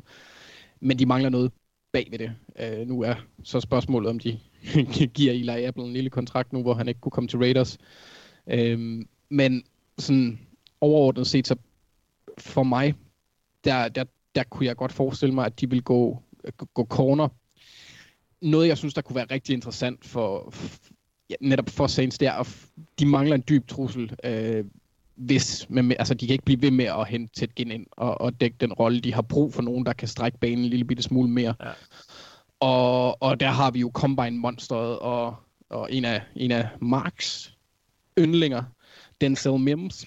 Øhm, og og der, der, altså, han er jo, efter han sprang Combine, der er han jo hoppet frem som en af de lidt større receiver-profiler, øh, og han har simpelthen også, han har, han har vilde bevægelser af en spiller, der er så stor som ham. Mm. Og det synes jeg, at han vil supplere Michael Thomas og Emmanuel Sanders relativt godt, øh, fordi han både kan bruges som yderside, eller på ydersiden, og som slot receiver, sådan lidt ligesom Thomas, men han har den der dybe fart, som Saints mangler, netop hvis de ikke kan få tæt gen eller øh, konvertere, om man vil, Deontay Harris til at være mere end bare en virkelig god returner. Jeg kunne også godt se dem igen gå, gå linebacker, hvor de har, de godt nok har, altså Demario Davis, han er en, en stærkt undervurderet linebacker, men han er jo også 32, så det, han er ved at være oppe i alderen. Ved siden af ham, der er det Alex Anzalone og øh, Kiko Alonso, som jeg ved, Thijs elsker mere end alt andet øhm, så det betyder, at de godt kunne, øh, kunne bruge en, en pæn opgradering der, og det burde være der ved 24, hvor, hvor jeg lidt forventer, at det bliver området med en, hvad hedder det, Patrick Queen eller Kenneth Murray. De har også snakket med Zach Bourne, men ham, altså, han kunne også godt være en, der kunne gå ind og, og presse øh, Ancelone eller Kiko Alonso, og, og samtidig også kan bruges lidt mere kreativt på, øh, på længere kastedowns for, øh, ja. for angrebet. Og så er der igen den der sleeper øh, quarterback, kunne også være en mulighed, men jeg tvivler lidt på det, fordi de har så få valg. Um, de er også så meget all in, så jeg tror, at man vil gøre alt for at stack op nu, og så, simpelthen, og så give det et skud, mens Breeze han, øh, han stadig kan holde sig stående. Og det er også det, vi har set dem gøre over de sidste 3 til fire år. Ja, i hvert fald siden de traded op for at tage Marcus Davenport. Øhm, Jamen, vi har jo Ja. snakket quarterback til dem i toppen af draften i fem år, øh, fordi hvornår skal de have Breezes øh, efterfølger? Men de bliver ved med at satse på, at han er svaret. Det er han, har han jo så også vist sig i den grad at være. Øh, men men de, de, hvert år, så, så tror vi, de trader sig op, eller vil tage en eller anden i første runde, og de gør de jo ikke. Så, så det, det tror jeg ikke, de gør i år. Nej, det er også derfor, at det er en, en meget dark horse, men på et eller andet tidspunkt, så skal det jo også, altså, så bliver de nødt ja. til at få et eller andet, men de har jo, de har jo, hvad hedder det? Taysom Steve Hill. Young, øh, Steve Young 2.0. Ja, ja, jeg håber ikke, han er lige så... Nej, ingenting. Nej, jeg, jeg, jeg ved ikke, hvorfor jeg har en aversion mod Steve Young. Jeg synes, han er træls. men Han var en øh, god quarterback. det var han, det var han, men jeg synes, at han er en, øh, han virker som sådan en ybersensitiv, dramatisk quarterback, når man sådan hører ham snakke om hans tid i NFL. Han var en rigtig, okay. okay. rigtig god quarterback, helt enig, og han kunne lave nogle exceptionelt fede ting. Det der, det, blandt andet det der løb. Ja, var det mod Vikings eller mod Packers, han gjorde det? Det kan jeg ikke huske. Men han havde... Men lad os bare lige slå fast, Taysom Hill er ikke en god quarterback. Det, det tror jeg ikke på. Det tror jeg heller Og Jeg ikke. tror, jeg tror de, de, de hyper ham bare op i håbet om, at der er nogen, der er dum nok til at trade for ham. Det virkede også som, at det tænder, de satte på ham. Ja, I hvert fald, at de håbede på, at der er nogen, der vil hoppe på den. Men øh, Ja. i, i de lidt senere runder, der vil en spiller, som, som også kommer, eller også spiller for en, for en skole i Louisiana, øh, Amik Robertson, han vil, åh, åh, han, han vil være perfekt for dem. Jeg, jeg, jeg, jeg har nævnt ham før. Han er en lille, lille Arisbier vip, som øh, har en rigtig, rigtig god tendens til at få hænderne på bolden og holde fast i den. Øh, det kan jeg rigtig godt lide. Og så er der også et spil, hvor han, han bøller øh, en, han bøller Colin Johnson, der er wide receiver på, øh, hos Texas, der er en, lige så høj som dig, Mathias. Og Amik Robinson, han er lige så høj som mig. Og vi kan godt hurtigt blive enige om, at hvis du løb hen imod mig, Mathias, og jeg prøvede at stoppe dig, så vil jeg nok blive øh, trumlet en anelse. Det skete ikke for Amik Robert, Robertson på det spil, og det, det, det er bare så smukt at se sådan noget. Det kan jeg virkelig godt lide. Det lignede det, Colin Ja. ja. Johnson, han ikke rigtig vidste, hvad der skete. Så Ja. ja. ham, kunne jeg, ham kunne jeg godt se som en, en, en god tilføjelse til, øh, til den secondary. Øh, Yes. ved 88 for eksempel. Jamen, så runder vi øh, NFC South af med Tampa Bay Buccaneers ties. Og jeg er lidt spændt på... Ja, needsene giver måske lidt sig selv, men sådan hvilken filosofi du, du tror, de vil, øh, de vil gå ind til den her draft med, fordi det er jo oplagt måske bare at, at fylde på angrebet nu, når man har Brady og så videre, men omvendt så mangler der måske også lidt på forsvaret. Hvor, hvor, er, hvor er de store needs? Jeg vil sige, det, det allerstørste need, de har, det er en højre tackle. De mangler i høj grad en tackle. Eller to, for den sags skyld. Donovan, Donovan Smith skal jo også afløses på et eller andet tidspunkt. Gerne øh, jo før jo bedre, skulle jeg til at sige. Men, ja. men i, i, højre tackle er pio åben lige nu. Og hvis man kigger på, hvem Buccaneers har siddet og mødtes med, og sådan noget, så er det bare... Det, de har, jeg tror, de snakker med alle tackles i hele draften nærmest. Det, det, det er tydeligt, at de ved, at der skal kigges på en tackle. Og jeg tror, Buccaneers kunne finde på at være rigtig aggressive i, i håbet om at finde den tackle. De ved jo godt, at de har fået en, øh, en 40-årig, øh, 42-årig dude ind på quarterback, der ikke er så fandens mobil. Og, og han skal jo beskyttes på en eller anden måde. Det, det, det tror jeg, de er kloge nok til at indse. Så jeg synes, Buccaneers er en god kandidat. De har det 14. valg i første runde lige nu til at trade op i draften simpelthen, og sikre sig mm. deres mand på tackle. Og hvem det så lige præcis er, det ved jeg ikke. Men det, jeg synes, det er en god kandidat til at trade op i top 10 og sikre sig en tackle. Fordi det er det, det, er det helt overskyggende need, synes jeg, på holdet. Altså, faktisk, når man kigger ned over Buccaneers, så er de på mange andre positioner ret godt besat. Altså, den indvendige del af deres linje er acceptabel. De har et par Titans, de har et par wide receiver. Uh, forsvarsmæssigt har de jo efterhånden, de har, de har fået forlænget med Jason Pierre-Paul, franchise tagget Shaquille Barrett, hentet en Dominican Sue tilbage, og altså, så de har Vita Vea allerede. Den defensive linje er egentlig på plads. Man kan godt se, at de drafter en defensive tackle eller en pass rusher, øh, for at gøre den lidt yngre og finde noget fremtid til den defensive linje. Men egentlig så er den på plads lige nu. Linebacker-mæssigt, de tog Devin White i første runde sidste år. De har Levante David. Øh, cornerback-mæssigt, draft, der har de jo draftet så mange de sidste par år, at det endelig begynder nogle af dem at se fornuftige ud i form af Carlton Davis og Jamal Dean og Sean Murphy Bunting for eksempel. Mm. Safety er måske det, det andet store need på holdet i en eller anden forstand. Uh, de hentede Mike Edwards til sidste års draft, og, og han, ham tror de nok stadig på i en anden grad. Men ved siden af ham har de Justin Evans, der har været meget skadet og ikke rigtig vist noget endnu. Så en safety vil også give mening, men, men det, jeg tror ikke på nogen måde, at det har så høj prioritet som en offensiv tackle vil have for dem. Så jeg vil være jeg vil, jeg vil næsten forvente, at Buccaneers trade op. Det, jeg, synes, det, jeg synes, det alt peger i den retning. Jeg sad også, da vi snakkede om free agent, inden free agency, sad jeg og sagde, jeg forventer, at Buccaneers kommer til at være rigtig aggressiv i den her offseason. Det var for, i forbindelse med hele den her snak om Tom Brady, eller øh, Teddy Bridgewater, eller hvem de nu jeg skulle have ind som quarterback. Og jeg tror, det fortsætter. Nu har, nu har de fået Tom Brady. Det lykkedes for dem. Fedt for dem. Offensiv tackle, det skal adresseres. Og jeg vil, for, jeg vil, jeg vil forvente, at de fortsætter med at være aggressive. Uh, ja. Hvad der så sker derefter, det er så lidt mere åbent. Jeg tror også, at de kunne finde på at tage en running back rimelig højt. Altså i anden runde for eksempel. Måske i tredje runde, men, en, men i anden runde, fordi Ronald Jones er, er jo... Han, kan, han viste sidste år, at han godt kan bruges, men han er ikke nogen stjerne. Og de mangler en type, som er god i kastespillet. Altså en, en Tom Brady-type. Uh, der, der, der kan løbe en masse gode ruter. Det er, det er fint, de har ham der, der er Ogumboale, eller hvad han hedder. Uh, men, men han er jo ikke nogen, han er ikke nogen superstjerne umiddelbart. Uh, så jeg vil tro i anden, tredje runde, at de, går, de er gode kandidater til typer som Clyde edwards helaire eller det Andre Swift. Fordi det er nogle af de typer, som, som Brady og tidligere har værdsat, fordi de kan noget i kastespillet. Mm. Så øh, jeg vil tro, at, at måske også Cam Akers fra, fra Florida State kunne være en, en mulighed. Så jeg vil tro måske offensiv tackle og så en running back i anden runde, det kunne godt være vejen, vi ser Buccaneers gå. Hvis Buccaneers vælger at blive ved det 14. valg, og der er ikke nogen tackles tilbage, så har jeg ingen idé om, hvad de gør. Altså, så skal det gå i alle retninger. Og, og det, det, men altså, som sagt, jeg tror, de vil gå efter en tackle. Sørg for at sikre sig en af dem. Ja. Må jeg, øh, må jeg lige bryde ind med, med et sjovt tankeeksperiment til box? Ja. Fordi jeg har lidt en, øh, en synes jeg, en, en sjov idé til noget, som, øh, som de måske kunne gøre. Um, de har lige hentet Brady ind, og jeg, jeg er ikke uenig med Thijs om, at tackle er det need, der skal adresseres. Men, lad os nu sige, at Brady spiller to sæsoner, og det er måske de to sæsoner, Bruce Arians også er der.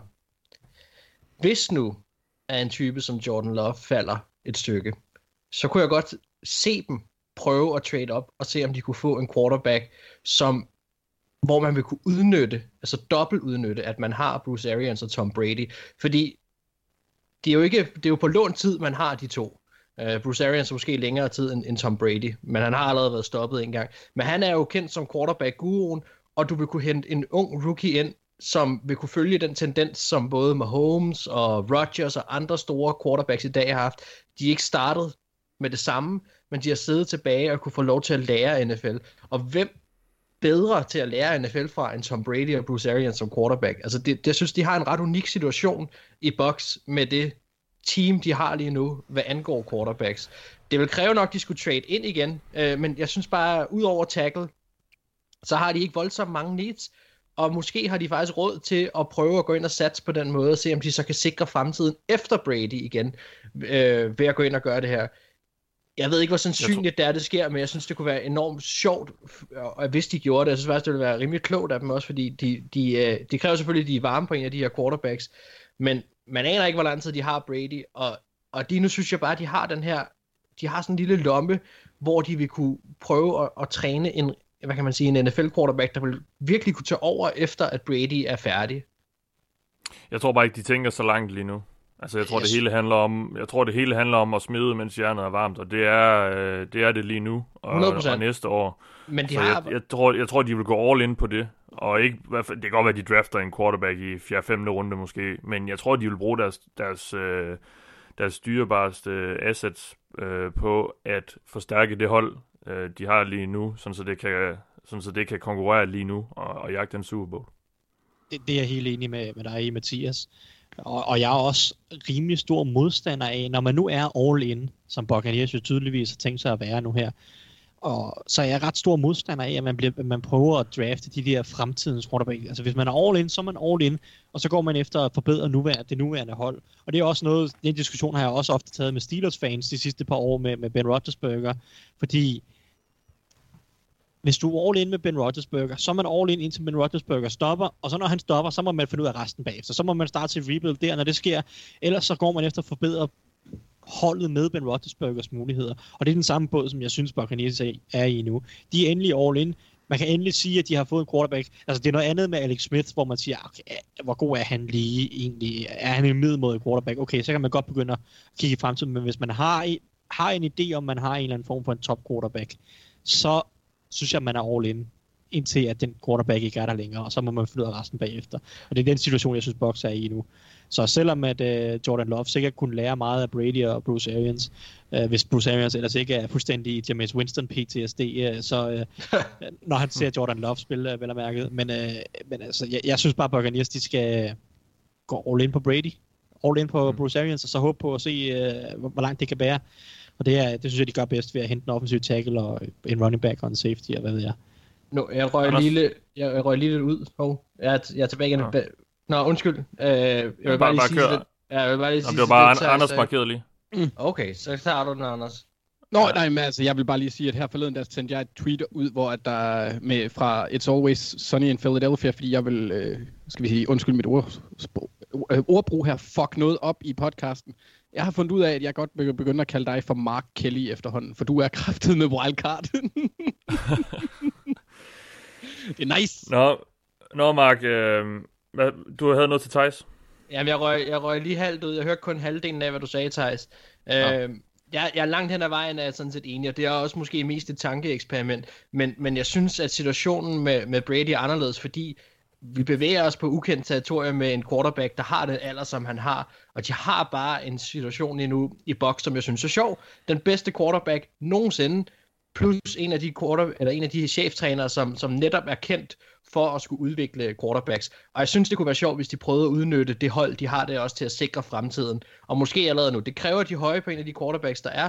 Og jeg synes også, det kræver, at, at de får en tackle højt, men at trade tilbage ind og prøve at give det et skud. Jamen, øh, det synes jeg, det synes jeg kunne være sjovt, hvis de gjorde det. Et kort, øh, Thijs, eller hvad? Har du noget at sige til det? Jeg er bare uenig. Altså, jeg, jeg Ja, vil okay. ikke gøre det.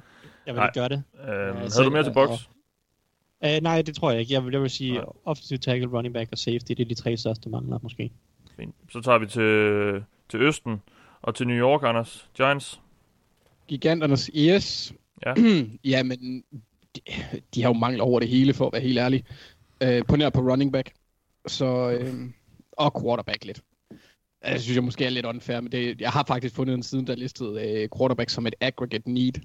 Det, synes- det synes jeg var lidt sjovt. Øh, men øh, en offensiv tackle, en edge, safety, center, wide receiver, de kan bruge det hele. Øh, nu tog jeg selv Isaiah Simmons i vores live mock på gul klud, men jeg tror egentlig, at Giants' draft den bliver helt afsindig forudsigelig. De har en quarterback, som skal have bedre arbejdsbetingelser, og et gigantisk hul på tackle.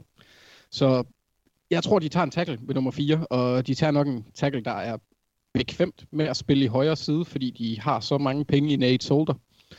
Øhm, det kunne være Wirfs, Wills, øh, men spørgsmålet er så, om øh, Gettlemans øh, fedme fetish tager overhånd, så han tager Mekai Becton, fordi han kun så de to kampe i Bectons sophomore season, hvor han faktisk spillede højre tackle. Øhm, et andet valg, der kunne være delvist fornuftig ved fire, og det er sige delvist, det er en wide receiver. Fordi selvom Giants de har tre gode receiver i Golden Tate, Sterling Shepard og Darius Slayton, så er det kun Slayton, der har lidt drøjde. Og de kunne godt bruge en receiver, der kan arbejde primært på ydersiden og gå lidt dybere, så en, en CD Lamb kunne, kunne være i spil her. Og men jeg må indrømme, at jeg bliver overrasket, hvis det sker. Øhm, den sidste mulighed ligger så også en lille bitte smule op ad tendenser. Gettleman, han kan godt lide de store bamser. Og hvis han går full Gettleman, så tager de en defensive tackle ved fire. Øhm, det tror jeg dog ikke sker. Øh, fordi det er ikke sandsynligt, at, at Gettleman han kan være igen lige så tosset som folk, der putter smør under Nutella, eller Vikings-fan, der mener, at Chargers har den bedste backfield i NFL. Det er simpelthen for urealistisk. Øh, men altså, i starten her, jeg sætter den til offensiv tackle. Hvad ja. de så gør, øh, når de kommer ned i anden runde, der tror jeg, at de, øh, de kører våben og fokuserer, medmindre der er en virkelig, virkelig god safety, så altså, sådan, altså, der tror jeg, de tager en receiver, og øh, det er også lidt, altså det, de, har, de har også mest snakket med, med receivers, der er, har, har været lidt nede i den lave runde. Øh, jeg er ikke selv super glad for T. Higgins, øh, fordi han har i mine øjne problemer med at, at, at skabe separation. Men en, en stor spiller til, hvad hedder det, Danny Dimes, det vil, det vil være fint. Igen, Denzel Mims, hvis han er der, vil også Ja. være en mulighed.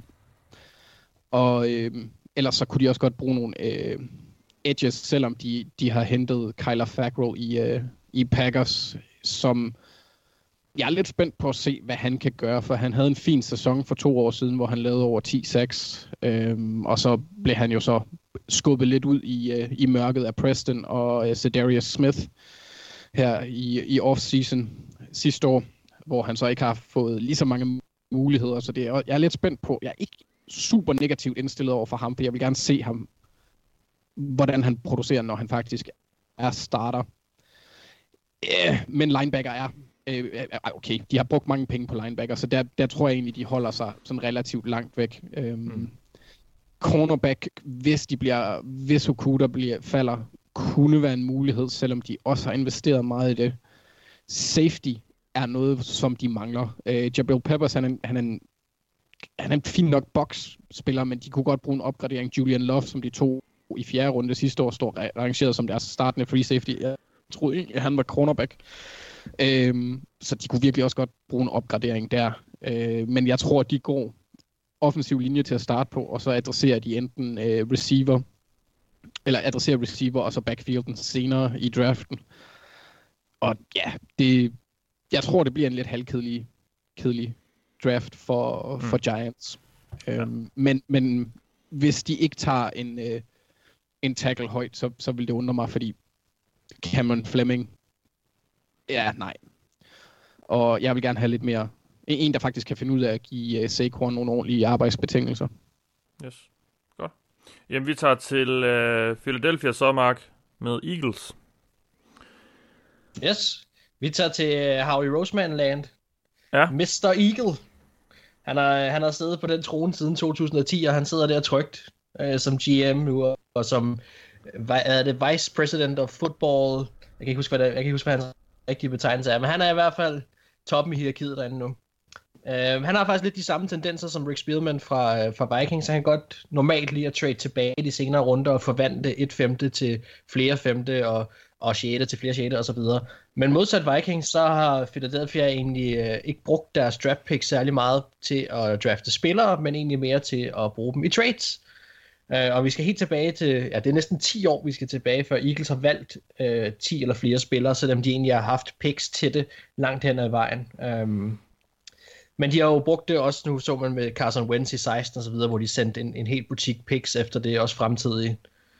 Um, så de har, de har været ude at bruge dem en del nu her. Og det kommer heller ikke til at ske i år. De startede med at have 10, men så byttede de uh, et tredje og et femte for Darius Slay. Um, men til gengæld så er Eagles super gode til at spille det her compensatory picks. De har fået tre picks for Foles, Hicks og Golden Tate. Så man kan sige, de to picks, de brugte på Slay, det gjorde det meget billigt, for det var faktisk slet ikke picks, de havde i forvejen. Uh, det var dem, de fik tilbage uh, i compensatory picks. Så, så de, de har noget ret godt kørende i Eagles lige nu. Uh, skal man kigge på deres uh, white, eller hvad hedder det, undskyld, deres needs, nu sprang jeg lidt. Deres needs er uh, for mig at se kæmpestort wide receiver. Uh, cornerbacks og, og safety. Øhm, og øh, Eagles, Eagles har det store problem for mig lige nu, og jeg sad og så skulle skrive deres, øh, deres øh, hvad hedder det, free agency analyse og, og er på gul klud. Og, øh, og jeg synes virkelig, at, at jo længere jeg kom i det, jo mere bekymret blev jeg for dem på, øh, på wide receiver positionen. Øh, og så også, nu kommer jeg til at nævne tre navne. Nathan Gary, TJ Edwards og Jatavis Brown. Det er deres tre startende linebackers lige nu. Altså det er potentielt set en af de ringeste linebackergrupper i hele ligaen. Så der har de også et kæmpe need. Um, jeg kunne godt forestille mig, at uh, hvis de bliver på det pick, de har, at de skal håbe på, at en wide receiver som Justin Jefferson, hvis han er faldet dertil, at de skal gå den vej. Uh, Joe Burrows gamle legekammerat. Mm. Um, han kunne blive den spiller forhåbentlig, som Nelson Aguilar aldrig kunne blive for dem. Og det er jo det, der har været det store problem for Eagles, det er, at de har jo faktisk egentlig taget chancen på receiver ret højt, men de kan bare ikke finde ud af at udvikle dem. Det bliver ikke til noget som helst, de, de receiver, som de, uh, som de drafter. De, jeg tror ikke, de kan fuck Justin Jefferson op, Øh, men, øh, men det kommer selvfølgelig an på en prøve. Jeg tror, de skal håbe på sådan en som ham, han falder der til. Ellers, vi har nævnt ham flere gange også, Patrick Queen, linebacker, vil passe rigtig godt ind øh, hos Eagles også. Øh, det, han vil falde på et enormt tørt sted med den linebacker-gruppe, de har lige nu. Senere hen, hvis de kan få fat i anden runde, øh, hvad hedder det, øh, hvis de kunne få fat i sådan en som Antoine Winfield, eller Jeff Gladney. Jeff Gladney, en cornerback, ham kunne jeg super godt se være en uh, Jim Swartz-type. Han er sådan lidt uh, undersized, uh, måske egentlig ikke helt for, for der, hvor han spiller. Han er i hvert fald ikke særlig stor. Uh, han spiller bare med en, sådan, hvad kan man sige, en enorm intensitet, og han er ikke bange for at være inde og takle, og jeg tror, det var sådan noget, det vil passe rigtig godt ind uh, hos Philadelphia, og, og i den måde, Jim Swartz godt kan lide sine spillere på. Så jeg tror, hvis en, en type som Jeff Gladney er en type, som, som de vil kigge på. Ellers så er det sådan nogle, øh, måske lidt mere speedster, speedster receiver, som Brandon Ayuk eller Jalen Rager eller sådan noget i den stil, som de også kunne finde på at kigge hen imod. Øh, men de, men, men de, de gjorde alt for lidt, alt, alt, alt, alt, alt for lidt i free agency for at prøve at skabe noget dybde på den right receiver position. Og det skal altså udmunde sig i draften. De, ja, det, er, godt. det er et kæmpe problem. Sean Jackson er en kamp for at blive skadet igen, og hvad hedder han, uh, Alshon Jeffrey, de, han er bundet op på en, jeg tror det er 15 millioner, han tager kappen i år, og kan han overhovedet spille en hel sæson uden at blive skadet? Altså, de, de, de skal så meget have noget wide receiver hjælp, uh, så Carson Wentz. Selvfølgelig har de en af de bedste tight end duoer stadigvæk, men, men Wentz skal have noget, ellers så, uh, så kommer det, så bliver det svært for dem at kæmpe om at vinde divisionen. Ja, godt. Dallas Cowboys, Thijs, og øh, yep. jeg, er skuffet over, jeg er skuffet over, at du ikke har taget øh, en, øh, en hat på, ligesom øh, Mark gjorde forleden. Jeg har slet ikke så meget æstetisk en, øh, en cowboy-hat. Det, Nej, okay. ja, det er så i orden. Så kunne du lige have lånt øh, Max, måske. Ja, man skal jo ikke dele tøj og genstande og alt muligt i den her tid. Nej, det er rigtigt. Det er farligt. Og det er selvfølgelig den eneste årsag til, at du, øh, du ikke har gjort det. Uh, men, men Dallas Cowboys, Thijs? Ja, jamen... Øh, Cowboys er jo altid et dejligt hold, det er altid lidt sjovt. Jeg synes altid, de, de har altid øh, nogle sjove prioriteter og vælger nogle sjove typer. Øh, jeg vil sige, at i år er, er forsvaret det er helt store. Øh, den helt store mangelvare på flere positioner. De mangler pass rush lige nu. Så fandt, så fandt Anders en... Det, det er ikke en cowboy hat, det der, Anders. det er en strøg. Det er ikke en, det er ikke en cowboy hat, det der, Anders. Ah, nej, jeg er også... Øh, det næste, det er Redskins. Så jeg, jeg, jeg, jeg ved ikke. Okay. Jeg prøver, jeg, prøver, jeg, jamen, det ved jeg godt. Men jeg er jeg er en fremragende og smuk skildpadde. ja. Nå, men altså, forsvaret til Cowboys, som sagt, uh, pass rusher, synes jeg mangler i høj grad modsat uh, Marcus Lawrence, så det virker de også klar over. De har snakket med en masse pass rusher i den her draft, uh, draft eller optakt til draften. Uh, cornerback er et kæmpe stor mangelvare, specielt udvendigt. Uh, det er klart, at Byron Jones forlod holdet i, i free agency, og de har ikke hentet nogen erstatning ind overhovedet. Så udvendig cornerback, de kunne også sagtens bruge en safety, det har de nærmest kun bruge i et par år, og de har også snakket med et par safeties i, i løbet af draftprocessen. Jeg vil sådan set også sige, at defensive tackle kunne også bruges. Øh, de har godt nok fået lukket det værste hul med Gerald McCoy og, og Don Terry Poe, men de er jo begge to op i årene, så der skal findes fremtid på, på den defensive tackle, så næsten alt på forsvaret kunne bruges. Så vil jeg sige, at wide receiver er en dark horse for et valg også for, for Cowboys. Hvis en af de tre store falder til Cowboys, så tror jeg, de tager dem. Eller, øh, tager den person, der nu er faldet. Ellers mm. så tror jeg sagtens, de kunne finde på at gå wide receiver i anden runde. Uh, de har snakket med det wide receiver, så det er jo bare et hold, som de virker som, de, de virker som om, de gerne vil prøve at bygge en eller anden form for offensiv juggernaut. Og Amari Cooper og Michael Gallup er gode receiver, men de har ikke en tredje receiver lige nu, så det kan godt forestille mig, at de prøver at bygge uh, en rigtig, rigtig giftig uh, receiver-trio. Uh, men, men altså, ellers så vil jeg sige, første runde, det peger i høj grad mod forsvaret. Om det er en pass rusher i form af Caleb Chason, eller... Jeg er den eneste, jeg synes, det er sjovt for øvrigt, at den bedste pass rusher i årets draft hedder Chase Young, og den næstbedste hedder Chase Son. ja, det er du. Ja, det er du. Nå, jeg synes bare... Jeg synes, det var lidt sjovt. Ja, men tak, Mark. Så der var der i hvert nogen, der... Men jeg har også dårlig humor, Thijs, så jeg ved ikke, hvor meget ja, det... du skal tage for det. Nej, men det er fint, så kan vi dele det sammen i hvert fald. Fedt. Øhm, men altså, jeg vil sige, forsvaret, altså, Jason eller en cornerback, det, det, det er det helt, det må være det, som Cowboys gerne vil. Frygten er selvfølgelig, at øh, både øh, Jeffrey Okuda og CJ Henderson, måske også AJ Terrell er, væk, er væk øh, når de vælger ved det 16. valg. Og måske også Jason. Det vil være skrækscenariet for Cowboys, fordi øh, så er der ikke nogen tilbage på deres største mangler. Men altså, hvad Cowboys gør er altid lidt sjovt. De, de er jo et hold, som de er jo ikke bange for at tage chancer på spillere, der har en skadeshistorik, eller spillere, der har nogle overfield problemer. Øh, tværtimod, så virker det nærmest som om, at det er et af kriterierne til deres draft. De skal tage en eller anden tvivlsom karakter hver eneste år. Øh, så det er, jo, det er jo spillere, som Christian Fulton har lidt overfield historik, og en, en, der har også været rygter om, at de, sådan en type som Javon Kindler har lidt problemer med knæet måske. Så øh, sådan nogle typer kunne de jo godt finde på at tage alligevel og overraske sig. Nu må vi se, altså jeg synes, Cowboys er sådan en dejlig wildcard, og de, de tager altid nogle sjove valg nogle gange, så. Ja. Men altså ellers vil jeg sige, at forsvaret de bør have den største prioritet, og så kunne der godt snige sig en wide receiver i en halvhold i draften. Ellers så, altså man kan jo sige, at Travis Frederick stoppede karrieren, så en indvendig offensiv linjemand vil give mening, men jeg tror egentlig ikke, jeg tror ikke det ligger i, i kortene lige nu. Øh, Jeg tror egentlig, de, de tror nogenlunde på, at, at, at Joe Looney og Conor McGovern kan lukke det hul øh, umiddelbart. Så jeg tror, at forsvaret og wide receiver er, er de positioner, vi skal forvente højt. Vi slutter af i, øh, i Østen, i hovedstaden. Anders Washington Redskins. Ja, yeah, og øh, i- igen, ja, de har, de har heller ikke voldsomt mange valg i, i top 100. De har to. Øhm, men øh, de fik ordnet, synes jeg, deres største øh, mangel, og nu laver jeg lige øh, fingre til, til lytterne. Øh, de fyrede Bruce Allen sidste år. Det, det, var det, det var det bedste, de kunne gøre. Mm. Der er ikke endnu blevet udnævnt en officiel øh, general manager, men jeg går lidt ud fra, at det bliver en kombination af Vice President of Player Personnel Kyle Smith og Ron Rivera. Rivera. Jesus Christ. Som jeg Rivera. forstod det, ville de, ville, de, ville de kigge på at udnævne en efter draften. Ja, det er også, men Øh, jeg, jeg har Men jeg ved ikke, om det er en udefra, de, der bliver hentet ind. Det, det virker også mærkeligt at gøre det efter en draft. Men, øh, Ja, ja, det er også derfor, jeg har sådan lidt, og nu skal man ikke og der sidder sikkert nogle Redskins-fans derude, der er meget mere inde i det, end vi er. Men øh, det er i hvert fald lige det. Altså, Uh, Rob Ryan, der var linebacker-træner for dem sidste år, han har været ude og melde, at de mener, at han mener, at Kyle Smith, han, han får muligheden. Han har været i, i Redskins Ja, okay. siden 2011. Han er kun 35, så han passer også ind på den der unge, smarte, nye executive, ligesom de har med trænerne med McVay og alt det der. Uh, men har trods alt været i klubben i snart ni år. Uh, så det kunne være en mulighed.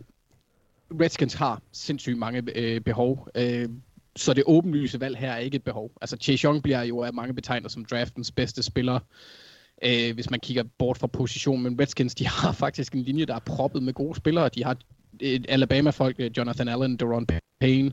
De har Matt Ioannidis, der, der alle er dygtige Ja. spillere. Men jeg synes bare, Young han er for god her. Øhm, noget, der også er interessant, er, hvad der sker med Trent Williams. Fordi når de har fået... Altså, han virker jo stolsat på, at han vil væk. Og når de har fået handlet ham inden, så vil det jo selvfølgelig hjælpe Redskins at få nogle gode valg, fordi de har også et hav af mangler på en række andre positioner. De kunne godt bruge en ny guard, de kunne godt bruge to nye tackles. Øh, jeg, jeg er ikke super glad for Morgan Moses, der er den mest øh, etablerede, de har lige nu. Øhm, og de kunne måske også bruge en ny center, hvis de ikke tror på sidste års femte runde, øh, femte runde valg, øh, som hedder Ross Pierschbacher fra Alabama. Øh, receiver kunne de også godt bruge noget polstring på, selvom de nærmest stjal Terry McLaurin sidste år. Øh, bag ham, der har vi øh, Trey Quinn, der øh, går ind i sit tredje år, og så har vi øh, årgangskammeraten med McLaurin, der hedder Calvin Harmon, der er en, som jeg husker, er et relativt stor gut. Men han gjorde ikke super meget af sig, væsen af sig sidste år. Så en, en, en receiver mere vil heller ikke undre mig. Øhm, en tight end ville heller ikke være urealistisk, da, men det er for, så først senere i draften, fordi Jordan Reed, han er jo han er fortid. Øhm, og det tror jeg egentlig er det samme med, øh, med både receiver og tight end. Øhm, corner kunne de også godt bruge en opgradering på. Der har de øh, Kendall Fuller, og de har hentet Ronald Darby ind, som jeg går ud fra skal starte. Det vil heller ikke være skidt at opgradere bag dem. Øhm, men jeg ser øh, to... Ah, okay. Jeg ser, jo, jeg ser to realistiske scenarier ved valg nummer to, og så et, der er fuldstændig tosset i mine øjne. De bliver ved toren og tager Young. Det synes jeg, det er simpelt. Det er den bedste spiller øh, i draften, der spiller en af de vigtigste positioner på banen, øh, hvis man ser bort fra quarterback. Og det andet er, at de trader ned med et øh, quarterback-hungrende hold, for eksempel Chargers eller Dolphins, og så tager deres højst rangerede offensiv tackle, når de så kommer til at vælge ved enten 5 eller 6. Og det tredje, det er, at de punter Dwayne Haskins og tager Tua. Men, men det ville bare være helt tosset i mine øjne. Det, det, mm. det, det, altså, jeg, jeg ved godt, at der har været en del, der har snakket om det, men for mig virker det latterligt dumt. Men, men det er jo jeg synes også, den er stillet, de, de, der, de der rygter er stillet lidt af, eller spekulationer er stillet lidt af. Jeg så nogen, der var ude og melde det øh, i går, men igen, det virker Nå. også bare som om medierne, de, altså, de er lidt småliderlige efter at få kliks for tiden, selvom det burde være relativt nemt i de her tider. Ja. Men, Bare, men det, var noget, det, var, det var noget, vi, vi snakkede mere om, omkring Combine og sådan noget. Ja, ja, ja jeg, har også, jeg tror også meget af den snak springer ud af det Cardinals gjorde sidste år, men jeg synes bare ikke, at der bag ved Burrow er et talent, der tvinger dig til at, at, at handle på det punkt. Altså hvis Burrow han falder, så kunne det være noget andet, fordi han er, han er en lang... Det gør han ikke. Det ved jeg godt, Mathias. Det, det er rigtigt. Uh, det vil... Ja, øh, eller hvis Mike Brown han får hjerneblødning og tager Chase Young, hvilket han nok næppe gør. Um, ja. jeg, jeg ser det ikke som realistisk, og jeg synes, jeg synes ikke, at der er en, en quarterback, der har nok, hvad kan man sige, gods til at lave den. Også fordi Tua for eksempel, nu er, jeg har aldrig været tosset med ham, øh, men han har bare haft et hav af skader, og det er ikke den samme skade, det er forskellige skader. Han er en, en skrøbelig mand, mm. og det er ikke godt, når du spiller quarterback. Nej. Så, men, men egentlig det, det, det narrativ, jeg er mest spændt på at følge her inden draften, som så de næste to uger, må jeg også sige, det er, hvad de, hvad de formår at gøre med Trent Williams. Ja, godt. Jamen lad os, øh, vi er nået til NFC West, og vi starter med Super Bowl-taberne San Francisco 49ers, Mark. Yes.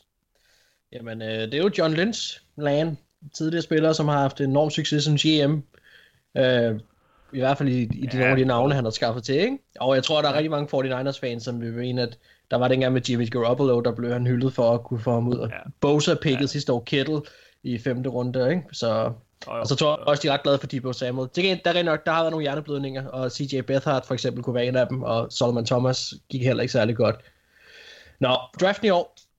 De har to første rundevalg. Det er jo ret godt klaret af et, øh, hvad hedder det, et hold, der var i Super Bowl sidste år. Det bliver ret spændende. Til gengæld så skal vi også helt ned i femte runde, før de vælger igen. Så det er jo meget toptungt, må man sige. Øh, ja. Kunne de finde på at trade ned og skaffe flere picks hele vejen rundt? Måske. Men øh, jeg er gået ud fra, at de har beholdt øh, deres to picks.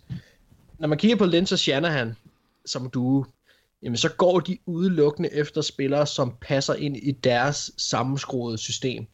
Øh, og det gælder, at der skal være fart, og der skal være atletiske evner. Og så synes jeg, når man læser interviews med Shanahan, og, øh, og sådan set også Lynch, så går de rigtig meget op i, at, at spilleren har en, ja, hvordan skal man sige det pænt, en høj intelligens, øh, en god arbejdsmoral, altså virkelig en, en god spilforståelse. Det kræver noget at spille i det her system. Det er ikke alle spillere, som jeg tror, de mener kan komme ind og være, øh, og være gode nok i deres system. Så det, det er også en, en ting, tror jeg, som de tager med i mente, øh, også selvom talentet nogle gange skulle, skulle overskygge hos nogle, hos nogle spillere. Øh, deres offensive system kræver for eksempel meget atletiske linjemænd, hvis det skulle være den vej, de vælger at gå. Øh, og ellers de der unge running backs, som de godt kan lide at stack op på. Jeg tror også, de kunne finde på at have en running back på et eller andet tidspunkt i år, bare for at stack op på det. Øh, og så Robert Sales defensive system, det afhænger ret meget af deres defensive linjemænd. Øh, og så er det først typisk efter første runde, at de begynder at kigge cornerbacks. Øh, og jeg ved godt, de har hentet de får den, men, øh, men jeg tror godt, de kunne forsøge at stat Buckner direkte med en spiller som Law, øh, hvis han er ledig, når de skal ja. vælge. Men ellers, så vil jeg sige, så tror jeg helt sikkert, at de spiller også på en, af de, på en af de tre receiver, man vil sige var top 3 af receiverklassen. Uh, om det bliver Rocks, Lamp eller Judy måske, det, det, det vil jeg næsten også være ligeglad med, fordi ligegyldigt hvem man parer op med, med Debo Samuel der, jamen det vil blive farligt. Um, og øh, hvad hedder det, en type som Jalen Rager eller Brandon Ayuk kunne også give fin mening i Shanahans angreb senere hen. Men lad os nu sige, at de går med en def- defensiv linjemand ved valg nummer 13. Så synes jeg, der er en interessant øh, right receiver, som, øh, som de måske kunne finde på at vælge. Det vil så være højt for ham, men det vil de være nødt til at gøre, medmindre de trader ned. T. Higgins for Clemson er lidt speciel, og han vil være lidt atypisk for dem også, fordi han er modsat nogle af de ting, jeg lige har siddet og sagt, i forhold til, i hvert fald til fart. Øh, men jeg tror, han kunne være guf for Jimmy G, fordi han får også nogle gange en mindre jernblødning og kaster bare bolden op. Og i sådan en 50-50 situation, jamen der er T. Higgins høj, og øh, har nogle gode hænder.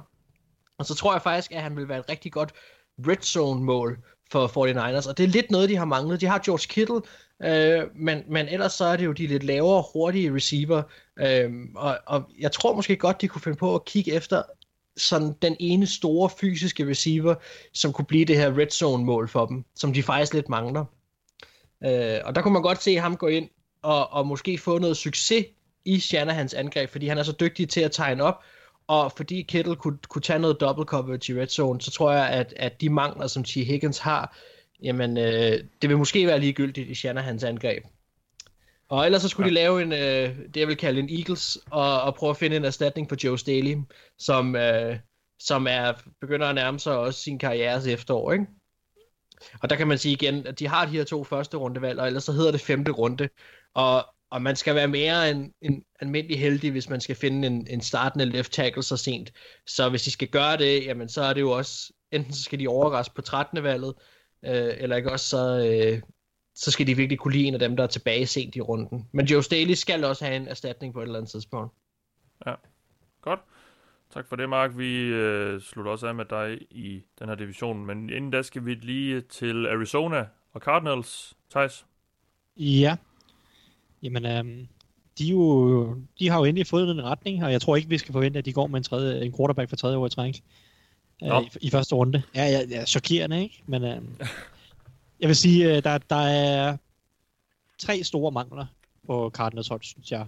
Og jeg tror egentlig, det ene af dem, det har de ikke tænkt sig at adressere tydeligt. Men jeg vil sige, offensiv tackle er det, er det helt store på angrebet. Det er, er Marcus Gilbert, der står på højre tackle lige nu, og han er egentlig en okay tackle, når han er skadesfri. Det er efter bare hånden bare nogle år siden, at han har kunnet holde sig skadesfri øh, på højre tackle. Så, ellers så kunne man også sige, at de mangler en guard osv. videre. Men altså, den offensive linje er en ting, som, som skal forbedres fra sidste år, og give Kyler Murray nogle bedre forudsætninger.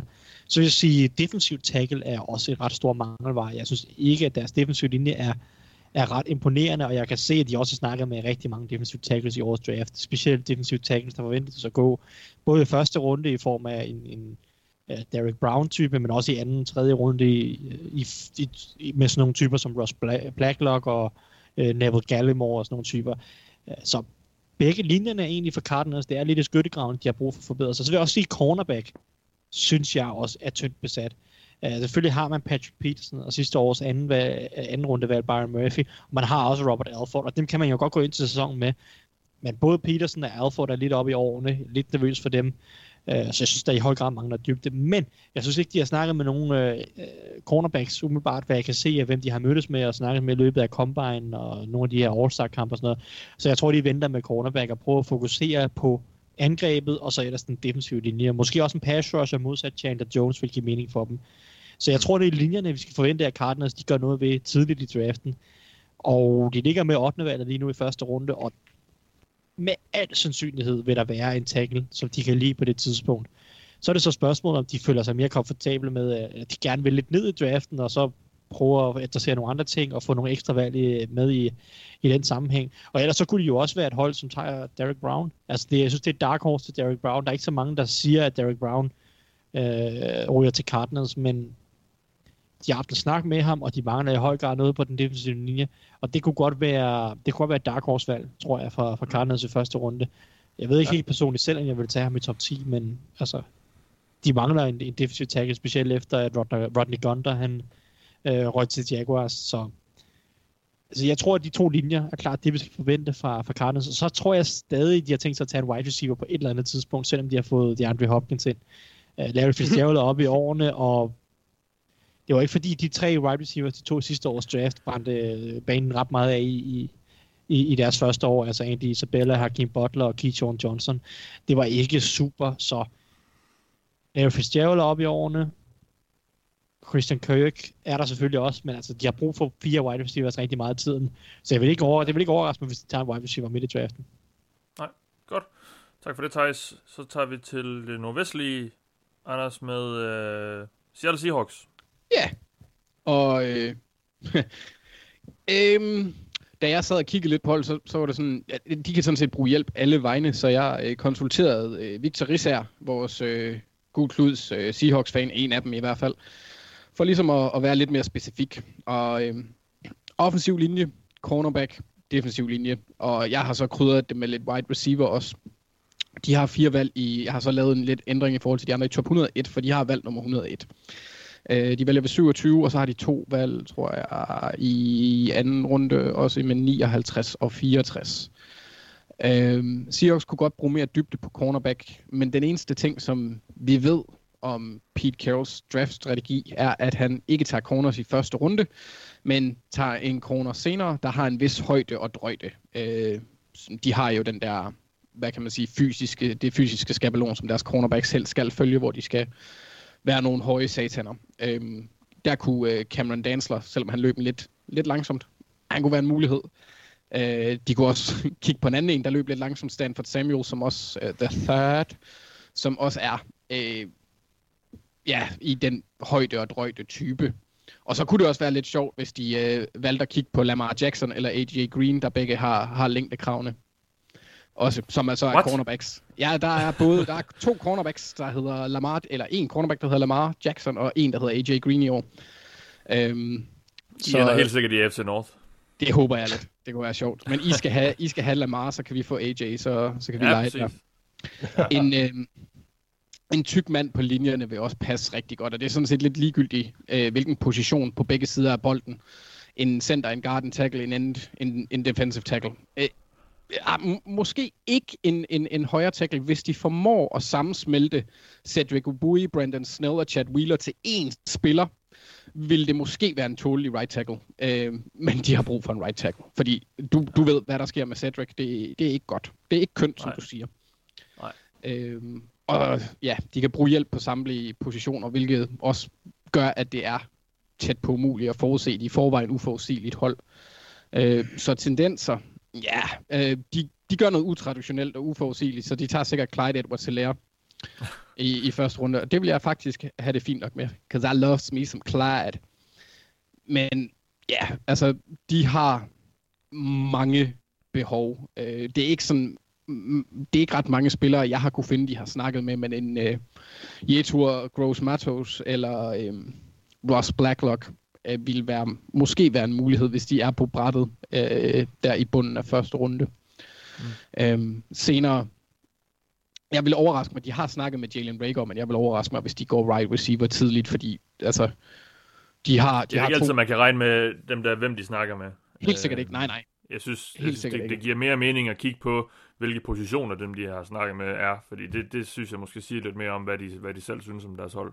Ja, men de har kørt, de har kørt uh, guards og, og, og edges, er, er det, Ja. og cornerbacks er det, de primært har, har kigget på. Ja, ja. Uh, og det er også det, jeg har fokuseret på i, jeg vil så sige, i forhold til edges, der overraskede det mig lidt, hvis det bliver den, fordi de kører med det der, hvad hedder det?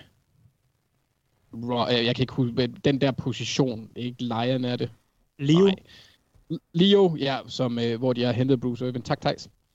Øh, som tilbage, som er som er den der, øh, sådan lidt en ja, blanding mellem, hvad hedder det? linebacker og En- end.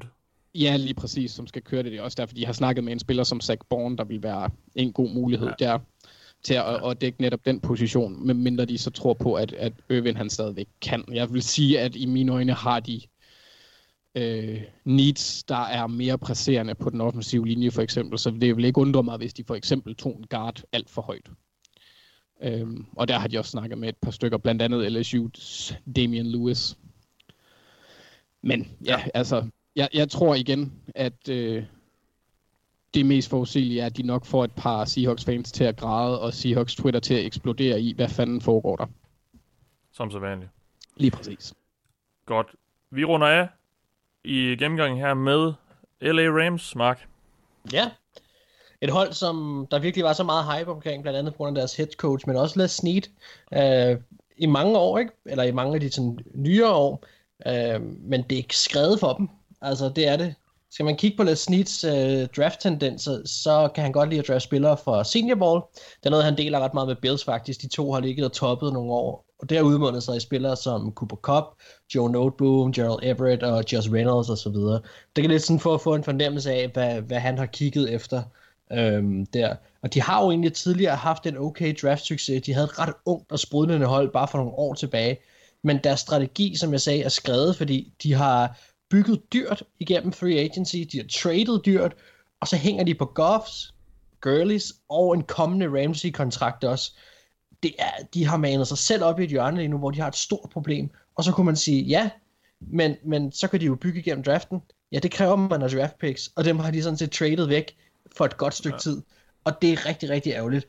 Kigger man på der situation i år, jamen Corey Littleton er væk, Todd Gurley er væk, Dante Fowler er væk, Nicole Roby Coleman og Clay Matthews er væk. De har resignet Andrew Whitworth, Hvor længe kan han blive ved? Leonard Floyd er kommet ind, men han går vel bare op med Fowler, tænker jeg. Og så er Brock også kommet tilbage, efter det gik galt med, med Ravens. Det er fint, det var godt, de fik ham tilbage. Men som det ser ud lige nu, så vælger de for første gang i anden runde over midten. Øhm, og, og næste år har de heller ikke noget first round pick. Og, og, og det har de nemlig, det traded de væk i forbindelse med Ramsey tradet. Og det kan saftsus med gå hen og blive et godt first round pick. Fordi NFC West er, er en spændende division. Cardinals er på vej frem. Man ved ikke helt, hvad der sker med dem. Seahawks og Wilson, de er altid relevante. Og, og 49ers, jeg tror ikke ligefrem, de bliver ringere, efter at have blandt andet to first round picks i år.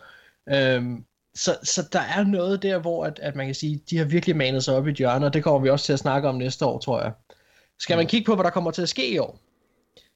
For mig, jeg blev simpelthen så depressiv at kigge på det her. Altså for mig, der er det sådan lidt, hvad falder til dem? Er Terrell Lewis ledig? Spring på ham. Kunne Trevor Dix falde så langt? Jamen, så er det ham. Er Jalen Johnson ledig? Gå med ham. Falder Ezra Cleveland så langt? Se om du kan få en ny til at overtage for Withert, når han stopper. Antoine Winfield er han ledig. Så par ham med Taylor Rapp, som de to sidste år. Altså, jeg, jeg synes, der er... De har ret mange mangler øh, på forsvaret, som skal dækkes ind, men for mig handler det bare om, hvilken spiller kommer til at falde til dem. Øh, og, og, og det må være den strategi, som, som jeg tror, de kommer til at køre. Øh, jeg, kunne, jeg synes, hvis nu de har haft lidt mere overskud på pick-kontoren, og det var egentlig meget godt. Hvis det, hvis, den konto Det må man savner, altid, det, det, det savner de fleste sikkert. den konto skal man altid have overskud på. Ja, Øh, præcis. hvis nu de havde som min det. veninde der, Mark. Ja, men er jeg ikke også det? Nej, hvis... ja. Hvis... hvis de havde haft den overskud, så synes jeg, det kunne være sjovt, hvis de havde kunne have den luksus og prøve at vælge noget mere dybde på wide receiver også. Altså en, en Jalen Rager, en T. Hicks. Nogle af de der typer, det kunne være sjovt, det har de bare ikke. Jeg synes bare ikke, de har råd til det. Altså, de har, de har alt for store øh, mangler. Skulle man kigge på en... Nu kigger man på Les snit, der godt kunne lide senior ballspillere. Og nu prøver jeg at kigge på en, som, som kunne være ledig til dem og som faktisk også kunne være sjovt. Der, det gav mig et lille lys. Hvis Neville Gallimore er ledig, så sæt ham ved siden af Aaron Donald. Han har nogle problemer, men det er den der eksplosive knægt, som bare bullrusher quarterbacken. Lad Aaron Donald tage noget, øh, hvad hedder det, noget double team, og så sæt den her ustyrlige vildbase ind på linjen ved siden af ham, øh, og se, hvad der kan komme ud af det. Det kunne være sjovt. Øh, men altså, ellers så synes jeg, at, at generelt set, så ser det sgu trist ud i Ramsland for tiden. Altså, de har, mm. ja, jeg har sagt det flere gange, de har manet sig op i et hjørne, og det, det, det er også et problem for dem næste år. Jeg er ret spændt på, hvad der kommer til at ske i, i draften i år, men, men problemet er bare, at jeg synes, de har, de, de er i en division lige nu, hvor det bliver svært for dem at være rigtig konkurrencedygtige, og, og, og det, er, øh, det er svært at se dem rigtig blive så meget stærkere gennem draften, medmindre nogle af de her spillere falder til dem, og de kan være heldige. Ja, Jamen, øh, det var sådan set det for øh, gennemgangen af holdenes needs. Vi øh, slutter lige af i dag med at fortsætte vores følgetong, hvor vi kigger på draftens bedste spillere, og vi er nået til linebacker og safeties, Thijs, og øh, det er ikke helt tilfældigt, at jeg har sat dem sammen, fordi øh, i hvert fald øh, topnavnet i, linebacker-klassen, og måske også safety-klassen, hedder jo Isaiah Simmons, men han bliver jo kaldt lidt af hvert. Øh, hvor har du ham henne? Ja, jamen, øhm, Og er det overhovedet relevant at, at, at, at, at definere, hvad hans position er? Altså sådan, selvfølgelig ligger det i det område der, men han kan jo være lidt af hvert. jamen du, du har ret i, det giver ikke mening at definere en specifik position, men man kan godt snakke om, hvilke ting gør han godt og mindre godt, og hvilke ting tror jeg, han vil have succes med.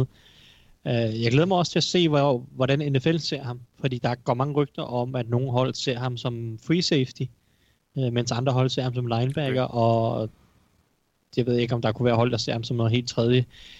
Personligt synes jeg, han er mest linebacker, hvis man skal sådan smide ham i en kasse. Jeg, jeg synes ikke, han kan spille free safety på et niveau, som... Altså, jeg, det, synes jeg ikke, det, er, det tror jeg ikke, det han vil gøre bedst. Fordi det kan godt være, at han er høj og hurtig. Jeg synes stadig, han har noget stivhed trods alt i sine bevægelser, i, i sin hofte. Jeg synes ikke, han er smooth som sådan. Og dermed at skulle arbejde med ham dybt, og, og, og, skulle, skulle, skulle, og skulle skifte retning en hel masse øh, på en eller anden måde, der tror jeg, der tror jeg der tror jeg, han er bedre som en run and chase spiller, som, som arbejder lidt mere under neden, lidt mere som linebacker. Altså, han er jo stadig en spiller, som jeg vil bruge i opdækningen en hel masse. Men det er mere i opdækningen af linebacker, det er mere i en eller anden form for, for zone coverage under neden, hvor han kan prøve at læse spillet lidt mere. Øh, og selvfølgelig kan han også bruges på slot receiver en gang imellem, på running backs en gang imellem, men jeg synes mere, at han er en linebacker, der kan bruges som, som, som en dime safety. Jeg synes, det er spild at, at, at smide ham ned dybt, og ikke bruge hans evner op omkring line of scrimmage som, som blitzer, og den range, han har fra sidelinje til sidelinje. Så kan det godt være, at han ikke er den stærkeste linebacker lige nu, og han ikke er øh, perfekt i forhold til at komme igennem øh, nogle af noget af trafikken, og hvis han kan godt blive fanget på en offensiv linjemand i, i boksen og så videre. Men altså, der er sgu mange dygtige linebacker i NFL efterhånden, som ikke er fantastiske til at, at, at arbejde igennem trafikken og være stor og stærk inde i boksen. Så altså, jeg synes, han er mest linebacker. Det, okay. det, det er det, som jeg vil bruge. Og så skal man selvfølgelig have en kreativ defensiv koordinator alligevel, og man kan bruge ham til mange forskellige ting. Uh, men, men jeg synes, han, jeg synes, han er, jeg synes, der er flest muligheder oppe i boksen. Ja, og, og lige det sidste her vil jeg faktisk godt lige måske spørge lidt ind til, fordi jeg, jeg kan huske, om jeg, om jeg læste eller jeg hørte det for nylig i en øh, podcast, men øh, om, om, om NFL-holdene og, og, og, og os, der følger med i draften her op til, om, om vi er mere forelskede i ham i, hvad han kan, hvad, hvad mulighederne med ham er, end hvad han egentlig har leveret indtil nu. Øhm, øh, hvor, hvor ser du det hen? Altså, fordi der bliver jo snakket om, at han, han kan alt muligt, og han er sådan en ny Derwin James, måske lidt større og sådan noget, men er, tror du, er det mere mulighederne, vi er forelskede i, end, end hvad han rent faktisk har leveret? Jamen det, det er der i hvert fald nogen, der mener, og, og, og jeg kan godt se deres pointe i, at, at, at er der en position, som han lige nu er, er rigtig god til. Men jeg har det også bare lidt og også, så... om, man, om, om han egentlig kan blive forløst. Ja, det er så også det, men, men ja, men, men jeg har det bare lidt mere sådan, jamen, så må du opfinde en position, han kan være rigtig god til. Altså, ja. det er klart, at hvis du prøver at gøre ham til det ene, eller det andet, eller det tredje, som man har set før, øh, så tror jeg ikke nødvendigvis, at han bliver den superstjerne, som, som mange forventer og snakker om i forhold til at være et top 5 mand. Men jeg synes, jeg tror stadig, at det er muligt, det bør være muligt for en defensiv koordinator at lade Isaiah Simmons være Isaiah Simmons, og så bruge ham til det, han er god til, og så være kreativ nok, og så ellers lade ham, lade ham roam rundt. Jeg synes også, at han, altså fordi du sådan, der er nogen, der mener, at han ikke er så god i boksen, og han mangler noget styrke, og han øh, ikke er så fysisk, og hvad ved jeg. Jeg synes egentlig, det, det, synes, det, synes, det er ikke, det ved jeg ikke, om jeg er helt enig i. Jeg synes egentlig godt, han kan arbejde i boksen. Jeg synes godt, han kan arbejde øh, nede, øh, nede omkring line of scrimmage, også i løbespillet. Og så kan man bruge ham på alle de her kreative måder i, i kastespillet i opdækning. Så jeg synes egentlig, jeg, jeg synes ikke det der med positionen og den her, hele den her debat om, hvad er han, og hvordan får man forløst det, og, og sådan noget. Jeg synes egentlig, den, jeg synes, det er, det, det er skudt en lille smule ved siden af, fordi jeg, jeg, jeg tror, jeg mener egentlig godt, at han kan gøre alting. ting. Jeg synes ikke, han har et, et sted på, øh, i sit spil, som han ikke kan finde ud af, som hæmmer ham på en eller anden måde. Det er klart, at der er flere områder, han skal blive bedre på, men sådan er det med alle spillere i draften. Øh, og jeg synes, jeg, altså, jeg, for mig er det bare at hive ham ind, og så lade Isaiah Simmons være Isaiah Simmons. Og så kan det godt være, at der lige går et år, fordi man skal finde den rigtige rolle til ham, og han ikke er en superstjerne fra den første sæson. Men altså, lad ham nu... Øh, lad, lad os nu lige finde ud af det sammen, og så prøve at bruge hans altidhed og finde en rolle til ham. Og så ellers, altså, vi snakker om en mand, der, der er stor og takler godt. Øh, synes jeg, jeg synes, han læser spillet okay, selvom han selvfølgelig ville skulle læse nogle lidt andre ting i NFL, at han måske gjorde hos Clemson. Og, og, og så, har, så har han bare nogle forudsætninger i opdelingen, som er interessante, selvom at selvom han ikke, jeg synes ikke, han er en free safety i hvert fald. Nej, godt. Jamen, så har vi i hvert fald fået det på plads, og så, øh, så, men jeg vil lige starte med dig, som vi har gjort de andre gange, også sådan et overordnet take på, øh, på klasserne. Vi deler det så op i linebacker og safeties. Øh, nu siger du så, at du har øh, Simmons som linebacker, men hvordan er den her øh, positionsklasse ellers? Ja, for linebacker... Eller generelt set. Linebacker, det, er, det er lidt alt og ingenting på en. Det er, øh, der er en del okay spillere, men jeg ved ikke, om jeg synes, det er en dyb overgang. Der er et rimelig stort spring fra de tre øverste, Isaiah Simmons, Patrick Queen og, og Kenneth Murray ned til resten, men der er egentlig også typer, man kan arbejde med. Sidste år synes jeg, linebackergruppen var helt vildt dårlig langt hen ad vejen. Mm. Jeg synes, den er bedre end det. Men altså, det er ikke nogen profileret linebackergruppe med mange topnavne eller mange stjerner. Øh, og jeg, jeg, ved, jeg ved heller ikke, hvor mange der kommer til at gå super tidligt, men jeg synes egentlig, det er okay, og der er faktisk nogle typer, som jeg godt kan lide, og sådan nogle som jeg, typer, som jeg tror på, men jeg synes ikke, det er en god overgang som sådan. Sidste år var, var den endnu ringere, men altså, jeg synes, det, det er okay. Jeg vil sige, det, det er sådan en middelmodig øh, linebacker-overgang. Gennemsnitlig. Ja, nu, nu nævnte du så din, din top 3, øh, og vi har snakket meget om Simmons, så måske lige et par enkelte bemærkninger til Queen og Murray. Ja, øh, det er begge to atletiske typer. Øh, jeg synes, de ligger forholdsvis tæt, og jeg, jeg har i sidste ende endte jeg med at have Patrick Queen lidt over Kenneth Murray. Mest af alt, fordi Patrick Queen øh, et er meget bedre i opdækning. Jeg synes, han har faktisk en utrolig øh, fornemmelse og, og evne til at læse opdækning og ruteudviklinger øh, og matche de ruter, som, som, som sker, og ligesom have en fornemmelse for tingene omkring. Så det er, der er mange linebacker i college, der ikke har så god en awareness og en feel for ruterne. Det synes jeg, Patrick Queen har. Og så er der også hans anden ting, det er, han er meget mere consistent i, i de ting, han læser.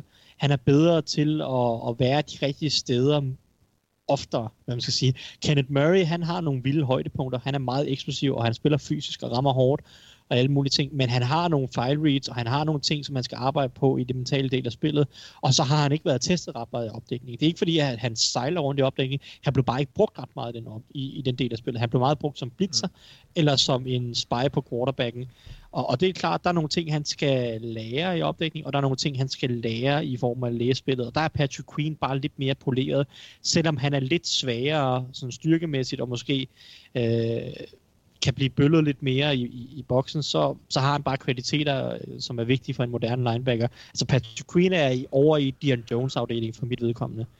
Øh, ja. jeg ved ikke, kommer også fra samme skole. Kommer også fra samme skole, øh, og jeg synes, de, jeg synes, de minder en del om hinanden. Kenneth ja. Murray, han, altså, han minder jo lidt mere om Jared Davis fra Lions, hvilket ikke er et kompliment, fordi jeg kan ikke lide Jared Davis, fordi han også løber rundt som en hovedløs kylling det meste af tiden.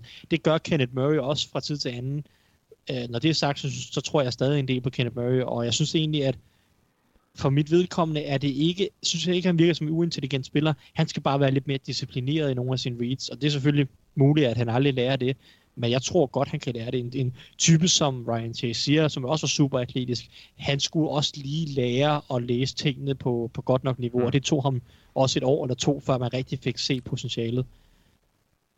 Yes. Øhm, det var top 3, og det, det er nok også navnet, de fleste kender. Øhm, giv os lige et par sleepers, øh, man, øh, et par spillere, der måske kan være værd at, at kigge på i de lidt lavere runder. Ja, nu kommer jeg ind på, hvor langt ned du vil, men... Øh, ja, sådan tredje, fjerde måske. Altså dem, der ligger lige under det, de, de tre øverste der. Øh, altså, Zach Bourne ligger lige under dem, men øh, ham, ja. jeg ved ikke helt, han er jo lidt en speciel type, men han kommer nok til ja. at gå i top 50 på et eller andet tidspunkt. Jeg vil sige, hvis vi går lige en tand længere ned, så øh, er der nok 3-4 typer. Jeg vil sige, første er en, en lidt speciel en, som hedder Akeem Davis Gaither fra Appalachian State. Og øh, han, han, er bare en, han er bare en fed spiller, fordi han er eksplosiv og spiller rigtig fysisk. Han er lidt undersized. Han vejer lidt for lidt på en eller anden måde men han, han, han spiller bare fysisk alligevel for det til at fungere, og så har han nogle evner i opdækning. Han er, han er igen den her lidt moderne linebacker, fordi han er atletisk, eksplosiv, og har noget fornemmelse for, for, for opdækning, så jeg tror, han, jeg tror, han passer ind i nutidens. NFL og kan udvikle sig til noget ganske fornuftigt. Øh, jeg, jeg ved ikke helt, hvor han går, fordi han har været skadet i noget af sådan optagsprocessen her, og han, træ, han, han lavede ikke nogen øvelser til combine, så nogle gange er det lidt svært at få en fornemmelse for, hvor præcis en type som ham går. Ellers så vil jeg sige, så er der en type som Logan Wilson ud af Wyoming, som han er ikke lige så atletisk som nogle af de andre. Han er en okay atlet, men han er ikke en super atletisk som Davis Gaither for eksempel. Men jeg tror, jeg tror bare, han virker i NFL. Jeg tror bare, han er en starter. Han øh, læser spillet fornuftigt. Han har en fornuftig feel i opdækningen. Øh, mest i zoneopdækning. Han er nok ikke helt atletisk nok til at være en, en god man coverage linebacker, men han er god nok i zoneopdækningen. Øh, spiller fint mod løbet. Han er bare solid på rigtig mange punkter, så jeg tror, han på en eller anden måde Øh, jeg tror bare, han er en starter i NFL i mange år, og det er mm. nok en type, som går i tredje runde. Ja. Øh, hvor, hvor har du... Øh, nu, nu har jeg jo fulgt lidt med i, i linebacker-klassen her, fordi Bengals i den grad mangler det. Jeg, jeg, hvor har du Willie Gay? Ja, jamen ham har jeg så... Øh, ham har jeg lige efter... Hvis skal se, uh, Zach Bourne er 4, Davis Gaither 5, Logan Wilson 6, Troy Dye 7, og så har jeg Willie Gay, som ligger side, okay. side om side med Troy Dye. Uh, nu har vi, du, vi snakker ofte boomer bust spillere. Willie Gay ja. er i høj grad det for, for mig. Okay. Uh, han er uh, meget atletisk, meget eksplosiv uh, på banen, hurtig, kan lave nogle rigtig vilde spil, når han... Uh, when he gets it, så, man så, sige, så, så kommer der nogle vilde højdepunkter. Jeg synes, han er for dårlig i sine reads. Øh, han, han læser spillet for langsomt mange gange, tager nogle tvivlsomme vinkler, øh, og så, så har han bare ikke spillet ret meget. Altså, jeg synes, det er virkelig svært at commit mig selv til at sige, ham tør jeg tage højt. Fordi vi snakker om en mand, der har spillet øh, 500 snaps de sidste to år øh, øh, af karrieren hos Mississippi State, af alle mulige forskellige årsager. I 2018 var han kun rotationsspiller, så han blev kun brugt situationally, og det var sådan, det, det var virkelig svært, fordi han blev ikke rigtig brugt på early downs, så blev han brugt en del som blitzer i, i nogle kampe og sådan noget. Det er svært at få en fornemmelse for hans sådan fulde, fulde del, altså hele spillet, hvad han kan. Og så i 2019, hvor han var udset til at skulle være starter, der, ender, der har han jo fået seks kampes karantæne. Efter sine så snød han jo med i en anden kemitest, eller fik, hvad ved ja. jeg, det var. Så han var sådan ude af en af line-up'en, og øh, spillede 200 snaps i hele 2019-sæsonen, og det, altså, det er bare svært at vurdere for mig og sådan commit til ham højt, så jeg har ham lidt lavere. Jeg kan godt forstå, hvis man, man siger, okay, prøv at se, hvor hurtig og eksplosiv han er, og hvor atletisk han er. Ham tør jeg tage højt. Og han kommer sikkert til at gå højere end Logan Wilson og Davis Gaither, fordi potentialet også er kæmpestort. Men jeg stoler bare ikke på hans spilintelligens og alle de her andre ting, og jeg har bare ikke set nok fra ham til, at jeg kan have ham højere, synes jeg. Nej, godt. Så lad os gå videre til, hvem der bliver draftet højere, end han burde. Øh, jamen, øh, der tager jeg øh, Malik Harrison fra Ohio State. Øh, selvfølgelig en dejlig spiller fra en stor skole. Det er ofte dem, der bliver taget lidt højt. Der er, nogen, der er mange, der godt kan lide ham. Øh, og jeg tror, han bliver taget et sted i anden runde. Jeg tager ham ikke i anden runde. Lad os sige det sådan. Mm. Øh, jeg tager tidligst i bunden af tredje runde, vil jeg overveje ham. Jeg synes ikke, han kommer med nok i opdækningen. Jeg ved godt, at hans combine var egentlig ganske udmærket. Jeg synes, jeg synes ikke, han har det der quick twitch i in space, altså i det åbne, når han skal operere fra sidelinje til sidelinje, eller i opdækning. Der synes jeg bare, at han er lidt tung, og det, der mangler noget quickness, og jeg synes ikke, han har... Det er meget op og ned i opdækning, og det stoler jeg bare ikke rigtig på. Og så synes jeg, at han takler dårligere, end mange gør ham til... Der, altså, han, er, han er en fysisk spiller, der godt kan lide at komme ned og bakke og hjælpe til mod løbet. Og det er også fint. Jeg synes bare, han misser for mange taklinger til at være den type. Altså, når man skal, når man, sådan en type, han skal takle godt, øh, synes jeg. Så øh, mm. jeg, har ham, jeg har ham lidt lavere, og som sagt, tredje, fjerde runde er, hvor jeg vil tage ham, bunden af tredje eller fjerde runde, hvor jeg vil tage ham. Men jeg tror, han går i anden runde, fordi han havde en fin combine, og han kommer fra en stor skole, og har været hyped, og alle de her ting, som plejer at være opskriften på et, et halvhøjt draftvalg. Ja, og hvem bliver så taget lavere, end han burde? Øh, jamen, det, det er nok øh, altså Davis Gaither og Logan Wilson måske. Jeg ved ikke helt, hvor de ender hen. Men jeg vil sige, Troy Dye er et godt bud. Øh, jeg nævnte ham lige hurtigt, da jeg gik igennem min top 8 til. Det er, en, det er en linebacker ud af Oregon, og jeg ved ikke, om han bliver taget højt, eller om han bliver taget lidt senere. Jeg, det er meget svært at få en fornemmelse af hans, øh, øh, hvad folk mener om ham. I grund, altså, der er nogle klare mangler i hans spil. Han er ikke så fysisk, han er ikke så stærk, han er ikke nødvendigvis så god mod løber, det bliver han nok heller aldrig. Men han er uden tvivl en af de tre-fire bedste linebacker i det års draft i opdækningen. Og det er bare meget værd. Altså, du, du kan se en type som Fred Warner hos 49ers, han er heller ikke noget bedst mod løbet, og det har han heller aldrig været, og det mm. bliver han nok heller aldrig. Men hans evner i opdækningen gør ham stadig til en rigtig, rigtig vigtig spiller og en, og en dygtig linebacker. Og Troy Dye kunne godt være nede i samme boldgade. Han er rimelig atletisk, og så har han bare, øh, han forstår bare at dække op. Altså, det, det, han, he gets it. Og det er bare vigtigt. Mm. Og, og, og måske ser nogle NFL-hold det, og tager ham også i tredje runde, hvilket vil være fint for mig. Eller så falder han lidt ned, fordi at, du ved, at NFL-holdene stadig godt kan lide sådan en hard-nose uh, linebacker, der rammer hårdt og spiller fysisk og sådan noget. Ja, godt. Og vi har fået en boomer boss spiller så vi går til uh, safety-klassen. Hvad kan du sige om den generelt? Jamen, den er, den er sneaky god på en eller anden måde. Der mangler lidt det her topnavn til at hype overgangen. Mm. Uh, vi har jo set andre år, David James og Mika Fitzpatrick og Jamal Adams og sådan nogle typer. Og det, det topnavn mangler der måske, og det ofte sådan nogle navne, der driver sådan en overgang, eller hype omkring en overgang. Men jeg synes, der er rigtig god dybde på safety, og jeg synes, der er rigtig god dybde, specielt i den tredje runde, og så igen i nogle af de senere runde. Der er mange bud om en fornuftig safety. Jeg synes egentlig, at det er en, det er en ret fornuftig overgang. Så det vil jeg sige, en, det er lidt over middel overgang. På mange måder er der ja. mange forskellige typer, man kan gøre mange forskellige ting med. Og din top 3? Øh, jamen, jeg har, jeg, jeg har et svagt punkt for Antoine Winfield, Winfield Jr. Det, øh, jeg, jeg elsker den lille mand. Øh, det, og som sagt, han er en lille mand, han er lidt undersized, og han er mindre end de fleste safeties. Men altså, manden tonser rundt på banen, spiller, øh, han ved slet ikke, han er så lille. Øh, rigtig gode instinkter, han læser spillet godt. Øh, han kan arbejde dybt, han kan arbejde i boksen. Um, han har rigtig gode ballskills. Uh, øh, forstår at lave store spil, om det er hårde taklinger, eller øh, bruge som blitzer, eller få hånd på bolden. Ja, han havde seks interceptions i den her sæson. Altså, jeg synes bare, han er en god fodboldspiller. Hele vejen rundt. Ja. Det kan godt være, at han er lille. Jeg er bravende ligeglad. Han er en god fodboldspiller. Mm, ja. øh, nummer to har jeg Xavier McKinney, som han er bare bundsolid. Altså, han er måske ikke den største eller den mest atletiske, og hvad ved jeg, han læser bare spillet godt, øh, gør sine ting, forstår det, øh, kan lidt af det hele. Jeg synes også, han, han, er, han, er, han er villig til at spille fysisk, kan sagtens arbejde i boksen. Og på en eller anden måde, så føler jeg, at han, han er lidt næsten en af de sikreste spillere i, i hele draften. Det, det er svært at se, at det går helt galt. Hans bundniveau er bare rigtig højt i forhold til mange andre. Måske bliver han ikke den her top-top safety, men altså, det, det, du kan heller ikke øh, vælge superstjerner med alle dine valg, og der skal altså også bare være nogle solide spillere, der får det til at fungere, og det synes jeg ikke, Xavier McKinney er. Mm. Uh, nummer tre, Ashton Davis fra Cal, California. Øh, jeg synes bare, han... Det er igen sådan en moderne safety på en eller anden måde for mig. Han er bare super dygtig i opdækningen. Om det er, om det er dybt som free safety, hvilket øh, han, øh, han er nok den bedste sådan rene free safety, hvis man skal tage det i årets draft, synes jeg. Men, men han kan også sagtens operere i man coverage. Han, er bare, han har bare alle evnerne i, i opdækningen. Så han er, han er ikke så stærk, og han misser nogle taklinger, og kan godt blive bedre mod løbet, men det er alligevel ikke det, jeg vil have ham til at gøre. Jeg vil have ham til at dække op mm. øh, ned ad banen, eller dække øh, tight ends op, eller, eller slot cornerbacks osv., eller øh, ikke slot cornerbacks, slot, slot wide receivers, og det synes jeg, han gør godt, så det, det er min nummer tre, fordi altså, coverage is king i NFL, og det er det, han er ja. god til. Fedt. Og øh, så et par sleeper-navne, man måske skal håbe på sit hold vælger lidt længere ned i draften. Øh, ja, jamen øh, sleeper, jeg vil sige, der er, øhm, der er en type som Daniel Thomas fra Auburn, som jeg rigtig godt kan lide.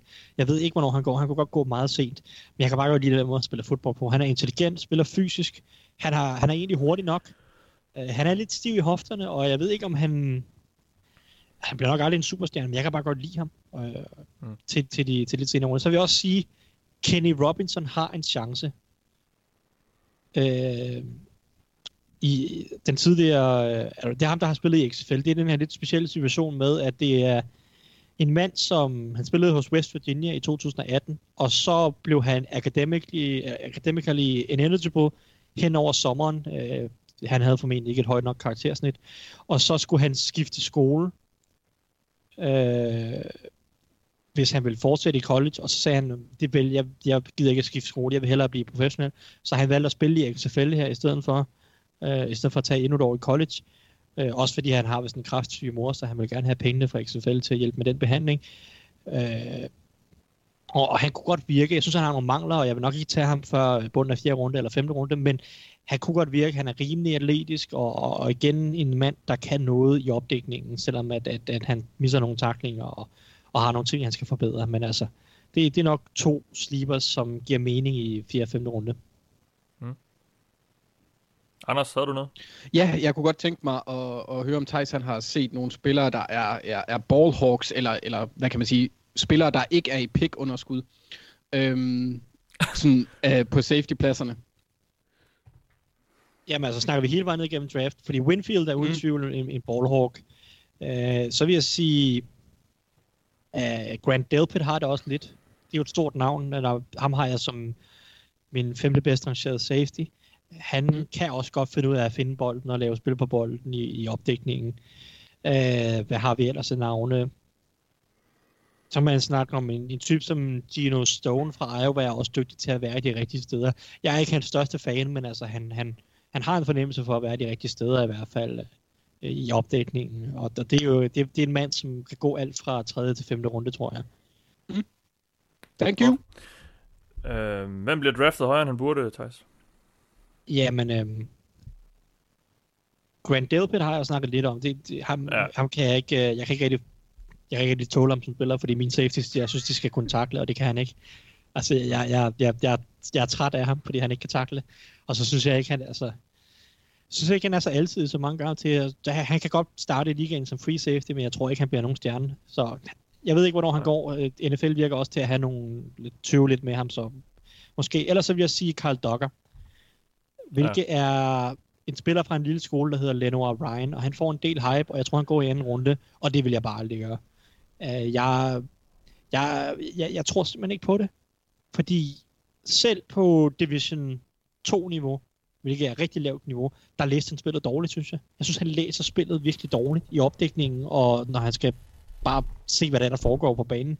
Han reagerer langsomt, og hvis du reagerer langsomt som en 24-årig spiller, der har 5 år i college, på Division 2-niveau, så kan jeg simpelthen ikke se, hvordan du læser spillet godt nok i NFL. Så kan det godt være, at du er stor og stærk og super atletisk, som han er.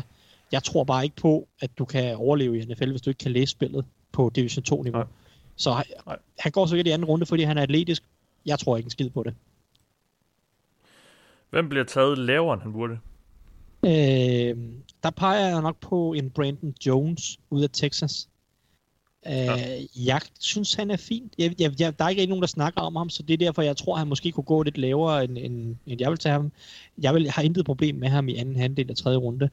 Han, han, jeg tror bare, han er sådan en mangeårig starter i ligaen. Jeg tror, han er solid.